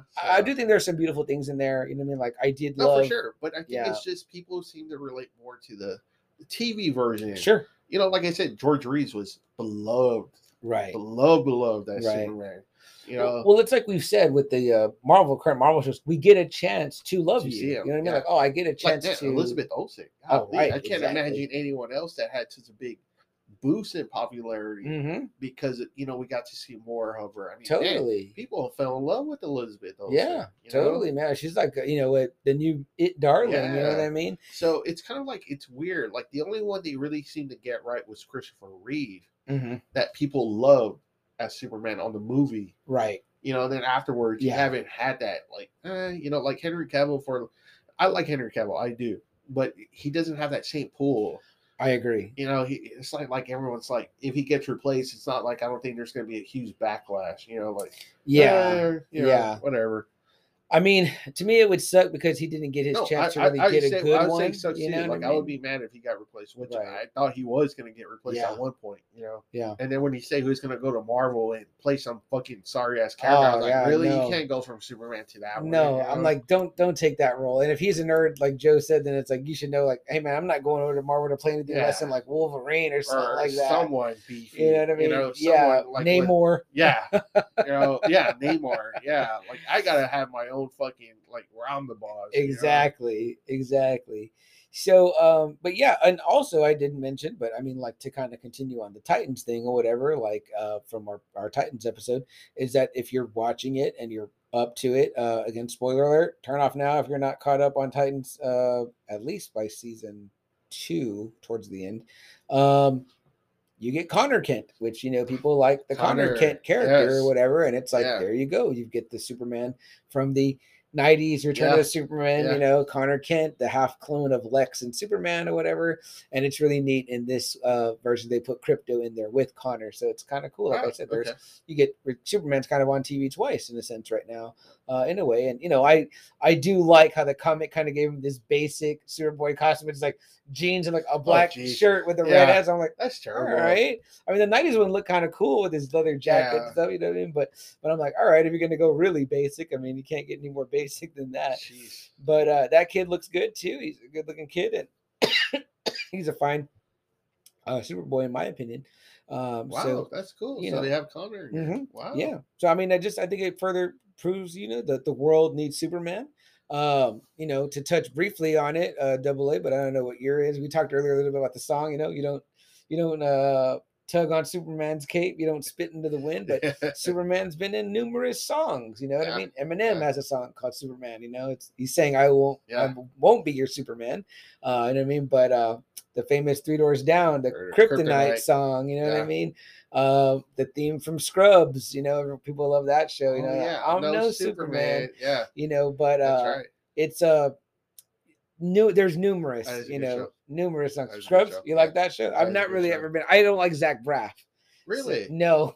Oh shit! I even watched Garden State, which I think I know he wrote and directed for Natalie Portman because I adore her. What's his name? The sergeant from Platoon, the third sergeant. Barnes. No, not Barnes, not Elias. Oh, yeah, the Neil. Yeah, him. He's in the Scrubs. He's fucking hilarious. In Scrubs. I have seen scenes with him in it, and I laugh at him or whatever. You know. Yeah. I know. I think Joe's a big Scrubs fan. He's like, oh, Scrubs. I know. So, but I never really given it a chance because I just don't get off to Zach Braff. Why? Even in that, I don't. Yeah, he annoys. Really? He to me is like a young Ray Romano. Like I don't like that, like neurotic, like even like Ben Stiller really walks the line. Like I'm like, I'm like you're getting like in the Woody Allen territory. We're like, I don't think he's that bad at Scrubs. Okay. I don't think. Yeah. So maybe I need to check it out. I need to give it a chance. There's some stuff I haven't watched. Maybe maybe you don't like it. I'll give it one or two. I'm willing to give anything a shot because I never watch either like Community or There's Always Sunny in Philadelphia. I hear everyone talking about the Philadelphia one. Danny DeVito's in it. So. Everyone keeps telling me it's like, you like pop culture, you're gonna fucking love this show. I'm like, Charlie Day. You know what I mean? I think he's funny because I liked him in the Bosses movies, the horrible bosses. Yeah. But yeah, guys, I mean, like, if you want any Superman in your life, there's no lack of it. I don't know when it first originated, where they started to say that the symbol of the House of El, you know, we call it the S, you know what I mean, is the symbol for hope. Yeah. I was going to ask you, does it come out in that series? They mentioned that. But I felt like I first heard that in the, you know, the Snyder versions, you know what I mean? They were like, you know, this symbol means hope. Russell Crowe. Yeah, and I loved that. I loved it being that. I love hearing Ben Affleck say, you know, like, it has to be him because he inspires people. Like, you know, Batman's weapon is fear. Superman's not weapon, but his essence is hope. Oh. That's why he leads the Justice League. That's why he's the first superhero. That's why he's, you know, out there. When I think about Superman and Marvel in comparisons, you know, not power wise, but just like morality wise, I think about Captain America. They're both idealists. I could see these two guys going to like a 4th of July parade together, eating apple pie together, and even drinking a beer together because they would still do that. You know what I mean? Like, you know, they're both, in my opinion, Americans and patriots, and they're both the best versions. They're what you aspire to be. That's what Superman is to me. Like, you know, you aspire to be like that. You know, and again, while I understand some things Batman does and get it, I would not aspire to be like Batman.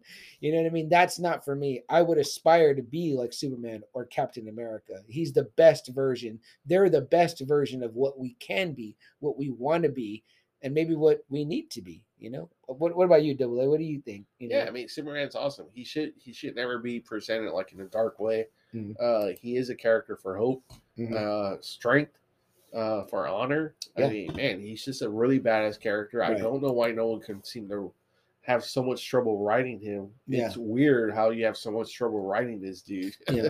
You know? I think, again, it's a little bit of a commentary on our culture where the main thing right now, everyone is so wet for, what about evil Superman? What if Superman went bad?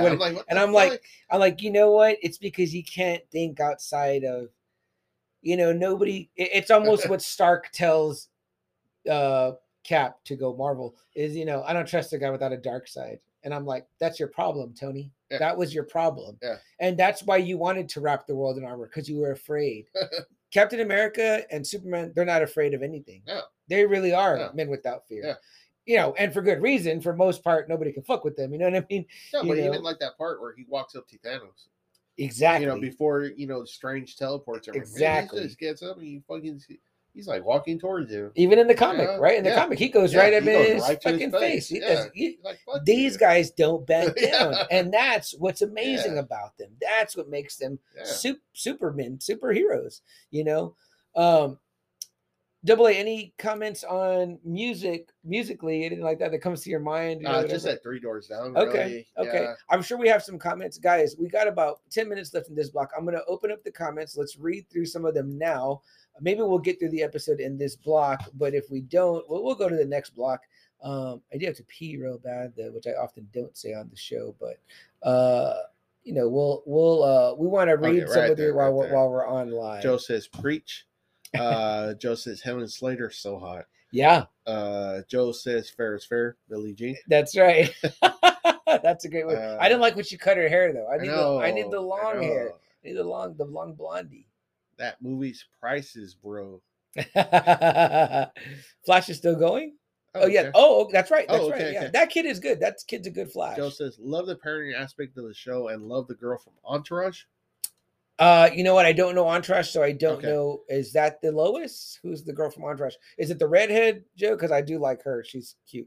Rizzo says, yeah, Dean's comments for sure were tone deaf and unnecessary, but he was on Fox, so what do you expect? Yeah, there you go. Right? You got to play to your audience right there, Rizzo. And he says, and of course, he didn't read the comic issue that he was commenting on. What an idiot. Don't ever talk about comics you haven't read. guys. Joe says there's a lot that don't relate to Henry as Superman, but I love him. Yeah, I agree. Just like how I've come around, and I never was not around to Ben Affleck as Batman. I think a lot of people now understand and like Ben Affleck as Batman. I know I do. I don't know what Joe's saying. Joe says, yeah, Joe, that one comment came in a little. Oh, the suit with the S is on there. I don't know. Either way, let's move on, Joe. Get back to us on that comment. John C. McGinley. That's who we're talking about from Scrubs. And then Joe says the Scrub podcast is good. Okay. It's hosted by Zach Braff. Oh. Zach Braff and the one who plays his best friend in the show. The dude from Clueless. Yes. Okay. Yeah. Okay. They're really like best friends. All right. Joe says everyone loves Raymond. Not me. I do not love Raymond. That show sucked and I did not watch it. Rizzo laughed at your comparison to him being a young Ray Romano. And he goes, dude, Joe says, dude, watch the Brendan Fraser episode of Scrubs. I know why he's telling you, because you're going to cry with those. I will, because I love Brendan Fraser like everybody else in the world right now. And yeah, he was great in Encino Man. So that's why he wants you to read. Okay, so. I'll watch him and cry. True justice in the American way. Damn right. Joe says they will live with you in the light, Clark. That's right. That's right. Rizzo says, but Tony was right. That's incorrect. That's incorrect, Riz. Joe says, Team Cap. Joe says that's why you cry on the on your left scene. Oh, yeah, that's right. That is why I cry on that. Joe says Lois, I think. Okay. And then Joe says there's a lot of people out there that have the Superman tattoo. Oh man. Oh, I know. Some undeserving. And that's the other, well, but that's the other thing too, right? People get because it's like for them it's power. Right. Right. Right. Yeah. Like oh, he's the strongest. And like Shaq, right? You know, Diesel. Yeah, right? Diesel, yeah. You know, he's Superman. He's a tough guy, you know. That's not – yeah, you're missing the essence of it. But still, you know, I mean, that's a reason why people get the Superman symbol. I would get a Superman tattoo if I wrote an issue of Superman and it was published by DC. I'd be like, okay, like I worked on this comic book, you know what I mean? But even at that, I would try to get like a different one than like what is, you know, out there. You know what? I get the Kingdom Come one. I've never seen anybody with that. Hey, y'all don't steal my idea of the Kingdom Come tattoo on that. Joe says it's hope. That's right. And Rizzo says Captain Bucky sitting in the tree. Yeah. That's right. That's right. Guys, what other songs out there? Did we miss some Superman songs? I know there's a bazillion. Because I actually typed it in Spotify, Superman, and it gave me like a big old list, whatever. But the first ones I saw were the Eminem one and the Three Doors Down one. But I know that it's been the subject of he's in so many songs, you know. Yeah. Because again, he has permeated pop culture. Yeah. I would say American culture and global culture. Global, probably. For sure. You know what I mean? I know there's different versions of him overseas and all that, so you can get overseas comics, things like that, of Superman. He's just the icon. You know, he's my favorite, again, because he is truly something to aspire to be. There's so many of these interactions he has within some of the books I talked about where he just has this really human approach to things, but he's not human, but yet he is. How about the whole speech in Kill Bill? Oh, volume 2. Yes. Yeah. What a wonderful moment. Do you believe that? Not entirely. Maybe that's what Tarantino. I think Bill missed the point of what we're talking about because, you know, his critique. Yeah, that were bumbling idiots. I was like, wow. No, you know what? His vision was almost kind of maybe what you could see Silver Surfer seeing it as having not lived amongst us.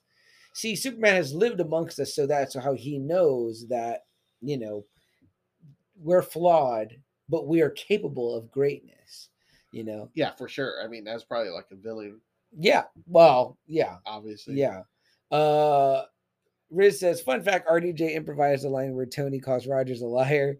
And then Joe says the big blue Boy Scout. Clark is how Superman sees us. There you go. Joe's listening to you on Kill Bill. I was going to say, yeah. You know, I don't think that. Again, I think that there is, you know, he is trying to be as inconspicuous, as far from Superman as he can. You know what I mean? Like, you know, talking about back at the George Reeve Clark, it's like, even if you didn't like Superman, you'd still like the George Reeve Clark because you're like, this guy's like a cool guy. Like, you know what I mean? Like you look at this guy, you know what I mean? He's like looking good in the suit. He's a reporter. He's got a great job, and he's good at his job. Yeah. It's like you could look up to him anyway. You know what I mean? Like when you make him like bumbling, it's kind of like not all there, you know. He goes, that's the way Zod sees us. Yes, I do agree with that for sure. You know, Zod. So I don't know. Let me ask you something. How do you feel about his 90s hair? The long hair? You know what? I think that it was like okay at the time because it felt like okay, he'd come out of something. You know what I mean? And what do you think about the black costume? The black costume was I thought it looked cool. When there was no cape, I know now like they kind of put the cape on. They did, and it's kind of like gray with like the silver S. Yeah. Yeah, so, but I think in the comic he didn't have that cape. It was just him in the black suit because there was a figure of it and the long hair. Yeah. I think if you think about it in that time, like this is him returning from death. And when the black costume got explained to me that it was like meant to absorb more sun, like black would absorb more sun. Smart. Then that's pretty cool. Like I like that. I had a figure of him. They had released that, the one with the cape, and Albert tried buying that for me so long, and it was actually like a hot toy. I didn't even know about it. I just liked it because it was. Did you sell it? It was a black Superman. No, I don't even know where it's at. Oh, Albert, you missed out, buddy. I would love to see it myself. I know Boy has it. I know he packed it away. I don't know where. So interesting. Yeah, interesting. Well, I mean, I could talk about Superman all night, Double A, but unless we have anything else, I could do this all night. Yeah, I could do this all night. Unless we have anything else, we should probably let me see. Rizzo says, "Isn't that why CM had his long hair?" That is actually lighting 90 Superman. Hey, I didn't even think about that. Absolutely. Joe says, "Batman, deep down inside, Clark's a good person, and deep down inside, I'm not." I don't know what you're talking about, Joe. And then, is this from a movie, animated movie? Well, I think he's trying to be like Batman said. Oh, okay. And then Rizzo says, "Just kidding." I don't know. I never thought about that. Maybe he was growing his hair because of Superman. That's it. That's right. And then, what did y'all think of the Nick Cage Superman? I think it looks stupid. I'm glad they didn't go. Yeah, I'm glad that it didn't happen. Although I would have liked to have seen Kevin Smith's Brainiac script. It was cool. I'm glad they actually had someone think about Brainiac. Yeah. So, but yeah, Nicolas Cage looked horrible. Yeah, no, it didn't. That was like whoa. And Joe says that's why Batman will win. He would never have a chance. I'm sorry. It's bullshit. There is no kryptonite bullet. Superman would just come real quick and break his fucking leg. Yeah, I mean, like, I think more maybe what you're trying to say, Joe, is that, like, and I've heard Batman say this, is that Clark is more human than even he is, and he's not human. He wouldn't give Batman time enough to think. He would just fucking lobotomize him. Yeah. From far away. If they even had to even come to it. And I think that Superman respects Batman a lot. I think he does respect him a lot. He's rich. You know what I mean? Why not? Respect rich guys. You know what I mean? Fuck Batman. There you go. Right there. That's the same thing Dick Grayson said in the first episode of Titans. So I don't know if I'm gonna get it out. Should we go to the next block? Sure. We'll go one block more. Okay. We'll take a quick stop right here, guys, for the cause. There's no commercial. Let's call it a quick break, and then I'm gonna wrap it up in the next 5-10 minutes. Damn. All right, guys. So there was a block there you missed. If you're listening to us on audio, I went to the restroom, and Double A handled the visual duties here. If you were joining us on Facebook Live, or you were joining us on YouTube, if you're watching this. So, but the episode is fattened up here a lot more than we thought it was going to be a quick one. Not the case. Yeah, but very appealing. Yeah. Oh gosh, no. Yeah, when she did cut her hair, I just saw the Terry Hatcher short haircut. I mean, I'm not going to tell her to leave my apartment. You know what I mean? No, hell no. No, I mean, it's not as nice, but it's not terrible. It's not season one. No, that long, what they call it, like a long bob. Yeah, I don't know what you'd call that. That was nice. But yeah. Joe says he definitely will cover The Devil Wears Nada. I know that would be up Lucky's alley for sure. Guys. We talked all things, our favorite Kryptonian, the Metropolis Kid, the Man of Steel, the Man of Tomorrow, tonight, my favorite superhero of all time, Superman, Clark Kent, the kid from Smallville, Double A. What are your final thoughts on it? Superman's just a really badass character when they actually do it right, and he can prove to be very popular when they do it right. It sucks that I have to say when they do it right. The episodes you sent me of that animated series, you really chose some really interesting episodes. Yeah. I love that little list. You chose the one where you know, he dresses as Batman. He kind of has to use his brain, you know, like he's thinking. Well, even like those Justice League, I wanted you to see with Vandal Savage, where he accidentally gets transported. Those are so great. That was a great episode. Yeah, those were really great. He's using a lot of his instincts because he's not powerful. He's not powered. Yeah, you know what I mean. So it was pretty cool to see that too. Yeah, and I always hear the arguments like, "Oh, Superman can't fight," and I'm like, "No, Superman can. He just does not have to. So he does not." You know what I mean? It's like. You know, but they do say he has the guy can read a book in seconds, and he can train in seconds, and he can do all that, and he could read an entire library in like less than an hour. You know what I mean? So to say that he doesn't know that, and I do know that they did even introduce some type of Kryptonian kung fu, which people don't like, or whatever. But they were like that was, you know, I think meant to answer some of the questions or whatever about that. You know, but we still are reading comments here. We got the comments going as we're in our last moments here of this episode. Hey, Joe is still defending Devil Wears Prada. He said Meryl Streep is an American treasure in Prada. Okay. No one's going to deny Meryl Streep's, you know, value. The woman has the most Oscars, I think, of anybody, man or woman. Times. Yeah. Rizzo said, yeah, she's not that bad, but definitely not her best. Yeah. She lost some points. Yeah, lost some points. Definitely. Keep the hair long. Joe says, happy birthday, Chuck. Great show, boys. Thanks for the Thursday show. Miss the live shows. Yeah, man. We miss having you on, Joe. We really appreciate it. Man. Great work on Now Watch This. It's been really good, man. Been loving it. Love the Monster Squad one. You were a vicious defendant of Monster Squad over Goonies, despite what box office numbers may have said. So. And Rizzo says, I love that one with Soup Stress as Bats. Yeah, that was a great episode, man. I probably had seen some of those, but it was that, you know, Double A gave me this 5, 6 episodes. It was just like 5. And you know, like I said, I could burn through them pretty quick. And so I was watching and I was like, man, these are like so solid. Really he chose these ones that showcased a different side of Superman than just punching the bad guy and overpowering them, which he can do. This required him to have to, you know, think and showcase those aspects of Superman that don't get showcased because people use him like we saw in the Snyder Cut, where he just shows up at the most direst of moments and really outmatches the opposition and, you know, hard flex, I'm Superman and that's that, you know? Joe says, I'll send you the Scrubs shows to watch. Great, Joe. Don't forget the Superman stuff also, the animated ones that you really enjoy. Zach Braff, tough sell for me. Yeah, well, that's crazy. I never even knew anything from him other than fucking Scrubs. So. You know, it's funny. Well, like I said, Garden State, I watched it because... I never had heard of that dude until, like, I saw Scrubs. And I don't know anything else where he would come out from. So. I know, but it's funny because I compare him to Ray Romano, and there's a scene... That's fucking funny, too. In that movie... Did you watch Funny People with Adam Sandler? I only saw a little bit. Okay, there's a really great scene where like Ray Romano, like he has this party, Adam Sandler, and it's like celebrities there, and Ray Romano is there, and he's talking with Adam Sandler's talking with Eminem, and like there's a scene where Ray Romano like looks over from the table, he's like looking at Eminem, and he's like, "What the fuck are you looking at?" And he's like, "I'll kick your fucking ass." And he's like, "Hey, don't look at it, don't look at Eminem no more." He's like, "No, I won't, I won't." But you know, and Eminem's telling him, he's like, I thought you were dying. Like, you should have fucking stayed dying. He's like, you know, I can't go to Target. I can't go to Best Buy. He's like, I can't go anywhere. He's like, fucking stupid for not dying like you were going to die.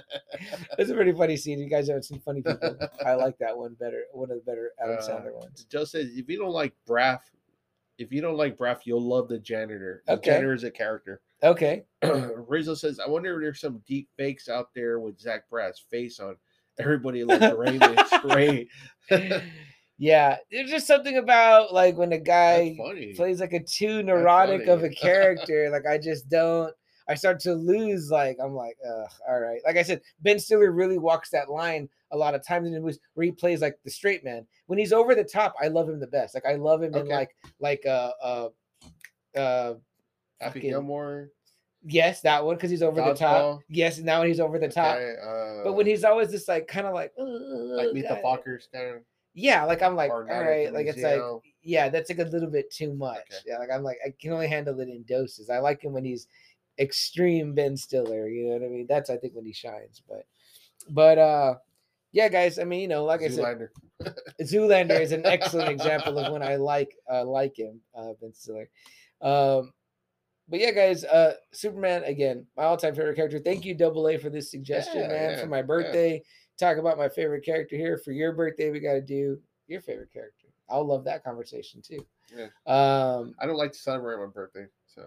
Yeah, well, I don't give a shit. Nor do I. I was having a little bit of birthday blues earlier. I don't give a shit about my birthday. I actually do feel the same way in many ways. And I mean, it's like, I think it's just that we were like, we switched subjects so quickly. I was like, oh, I need to get something quick or whatever. But I did like your other backup, and we should get to that. Send me some stuff on that to watch. Cause I okay. I watch a lot of that, but I need to like narrow it down. Yeah. You know me, I like to try to tighten it up. Even though y'all know my research is shit, and then I never have any facts anyway, and rely on you guys to do all the work for me. So it's always fun. Rizzo says The Secret Life of Walter Mitty was great. I'll give that a chance. Hulu, so. I've heard good things about that one, so I would watch that. Okay, and then Joe says we'll do a Super 3. Now Watch This show. All right, wow. Yeah. And speaking of Now Watch, is Lucky going to be involved? I mean, like, is he going to be like awake for Super 3?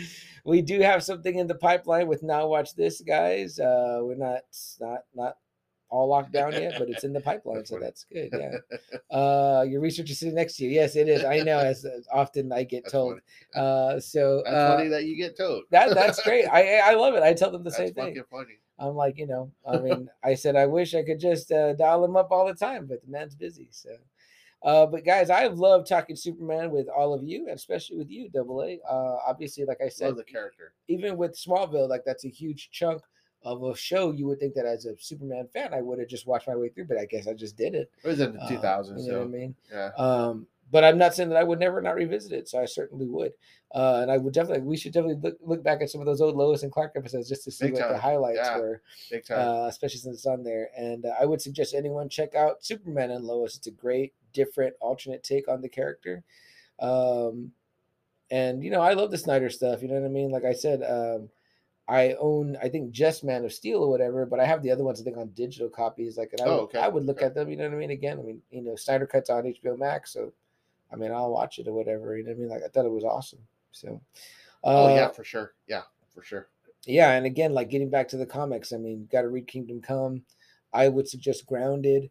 There's so many, you know what I mean? There's so many great Superman stories. You know, they did that big volume of that 80th anniversary one, which you can just, you know, get some of the classic stories in there. I think they even wrote new stories for that. Yeah, so they usually do. Like, maybe new stories. One or two. Yeah, so that's pretty sweet too. I haven't heard a lot about the Bendis one. I didn't either. You know, it's weird. But, it's like Bendis, I don't think did what they were hoping he was going to do, and same thing like Azzarello when he teamed up with Jim Lee. I don't think that one did what it was supposed to do. Interesting, which is crazy. They're like two of my favorite writers. So. Yeah, it's just funny. Some guys can't write a certain character. But they said the Jeff Loeb Batman Superman that was like one of the best. Yeah. Yeah. So Jeff Loeb, I don't know, maybe he's better. I do love Jeff Loeb. I think it's how you handle the character. I think so too. I don't know if Ennis could do a great Superman story because it's like, you know, I don't know how he would feel towards that type of character. Yeah, I don't think he likes those kind of characters. Exactly. You know what I mean? So it's like you're not going to do that well or whatever. You know what I mean? But someone like Jeff Loeb, I definitely could see. Yeah, they said, you know I mean? I've heard that run was great, was excellent. That actually outsold this one. Interesting. The Jim Lee Azzarello one. Yeah. And that was supposed to be the moneymaker. Damn. Because Jim Lee had just came back. Right. So, you know. So. Yeah. Yeah. But, yeah, I mean, there's like, you know, I really want to get into that First Thunder story or whatever. Yeah. I've got that at the house. We could check that out, too. But, guys, unless there's anything else, Double A, close this one out. Guys, thank you all for being here with us so long in this long episode and my pre-birthday episode. But something we always like to say at the end of every show, and that is, if there is something that you want to do, guys, something that you want to accomplish, make happen, a dream come true, or seek, like Siegel and Schuster, like there you go, Superman. Yep, the guy, the ultimate hero. Superman. Yeah, you got to seize the day, guys. Go out there and get it done. You know, it's only waiting for you to make it happen. So do that. And although this is a Superman episode, we'd still like to quote Cap, as he says in Endgame, you got to do whatever it takes. Again, we talk about, you know, all the various incarnations of Superman, people that wanted to bring this property and this character back into the forefront of their minds. They made it happen. You know what I mean? They, you know, proposed a Lois and Clark show, proposed a show where Superman has kids, proposed a movie where Superman has a son, you know what I mean, that he doesn't know about. Right, him and Lex are best friends. Yeah, that too. That, you know what I mean? And it ran for 10 seasons. You know, whatever it takes, guys. Seize the day. You got to do it. Seize the day and do whatever it takes. That's what we always say here, Just Another Friday Night. Last few comments here, it looks like. We're just saying good night. Rizzo, Joe. Thank you both guys for being here so long, too. My favorite guests to join us. Some of the two fellow creators of things who I think both seize the day and do whatever it takes. Yeah, sure so they live the motto and the mantra of Just Another Friday Night. But, guys, for myself, CM Chuck. Double A.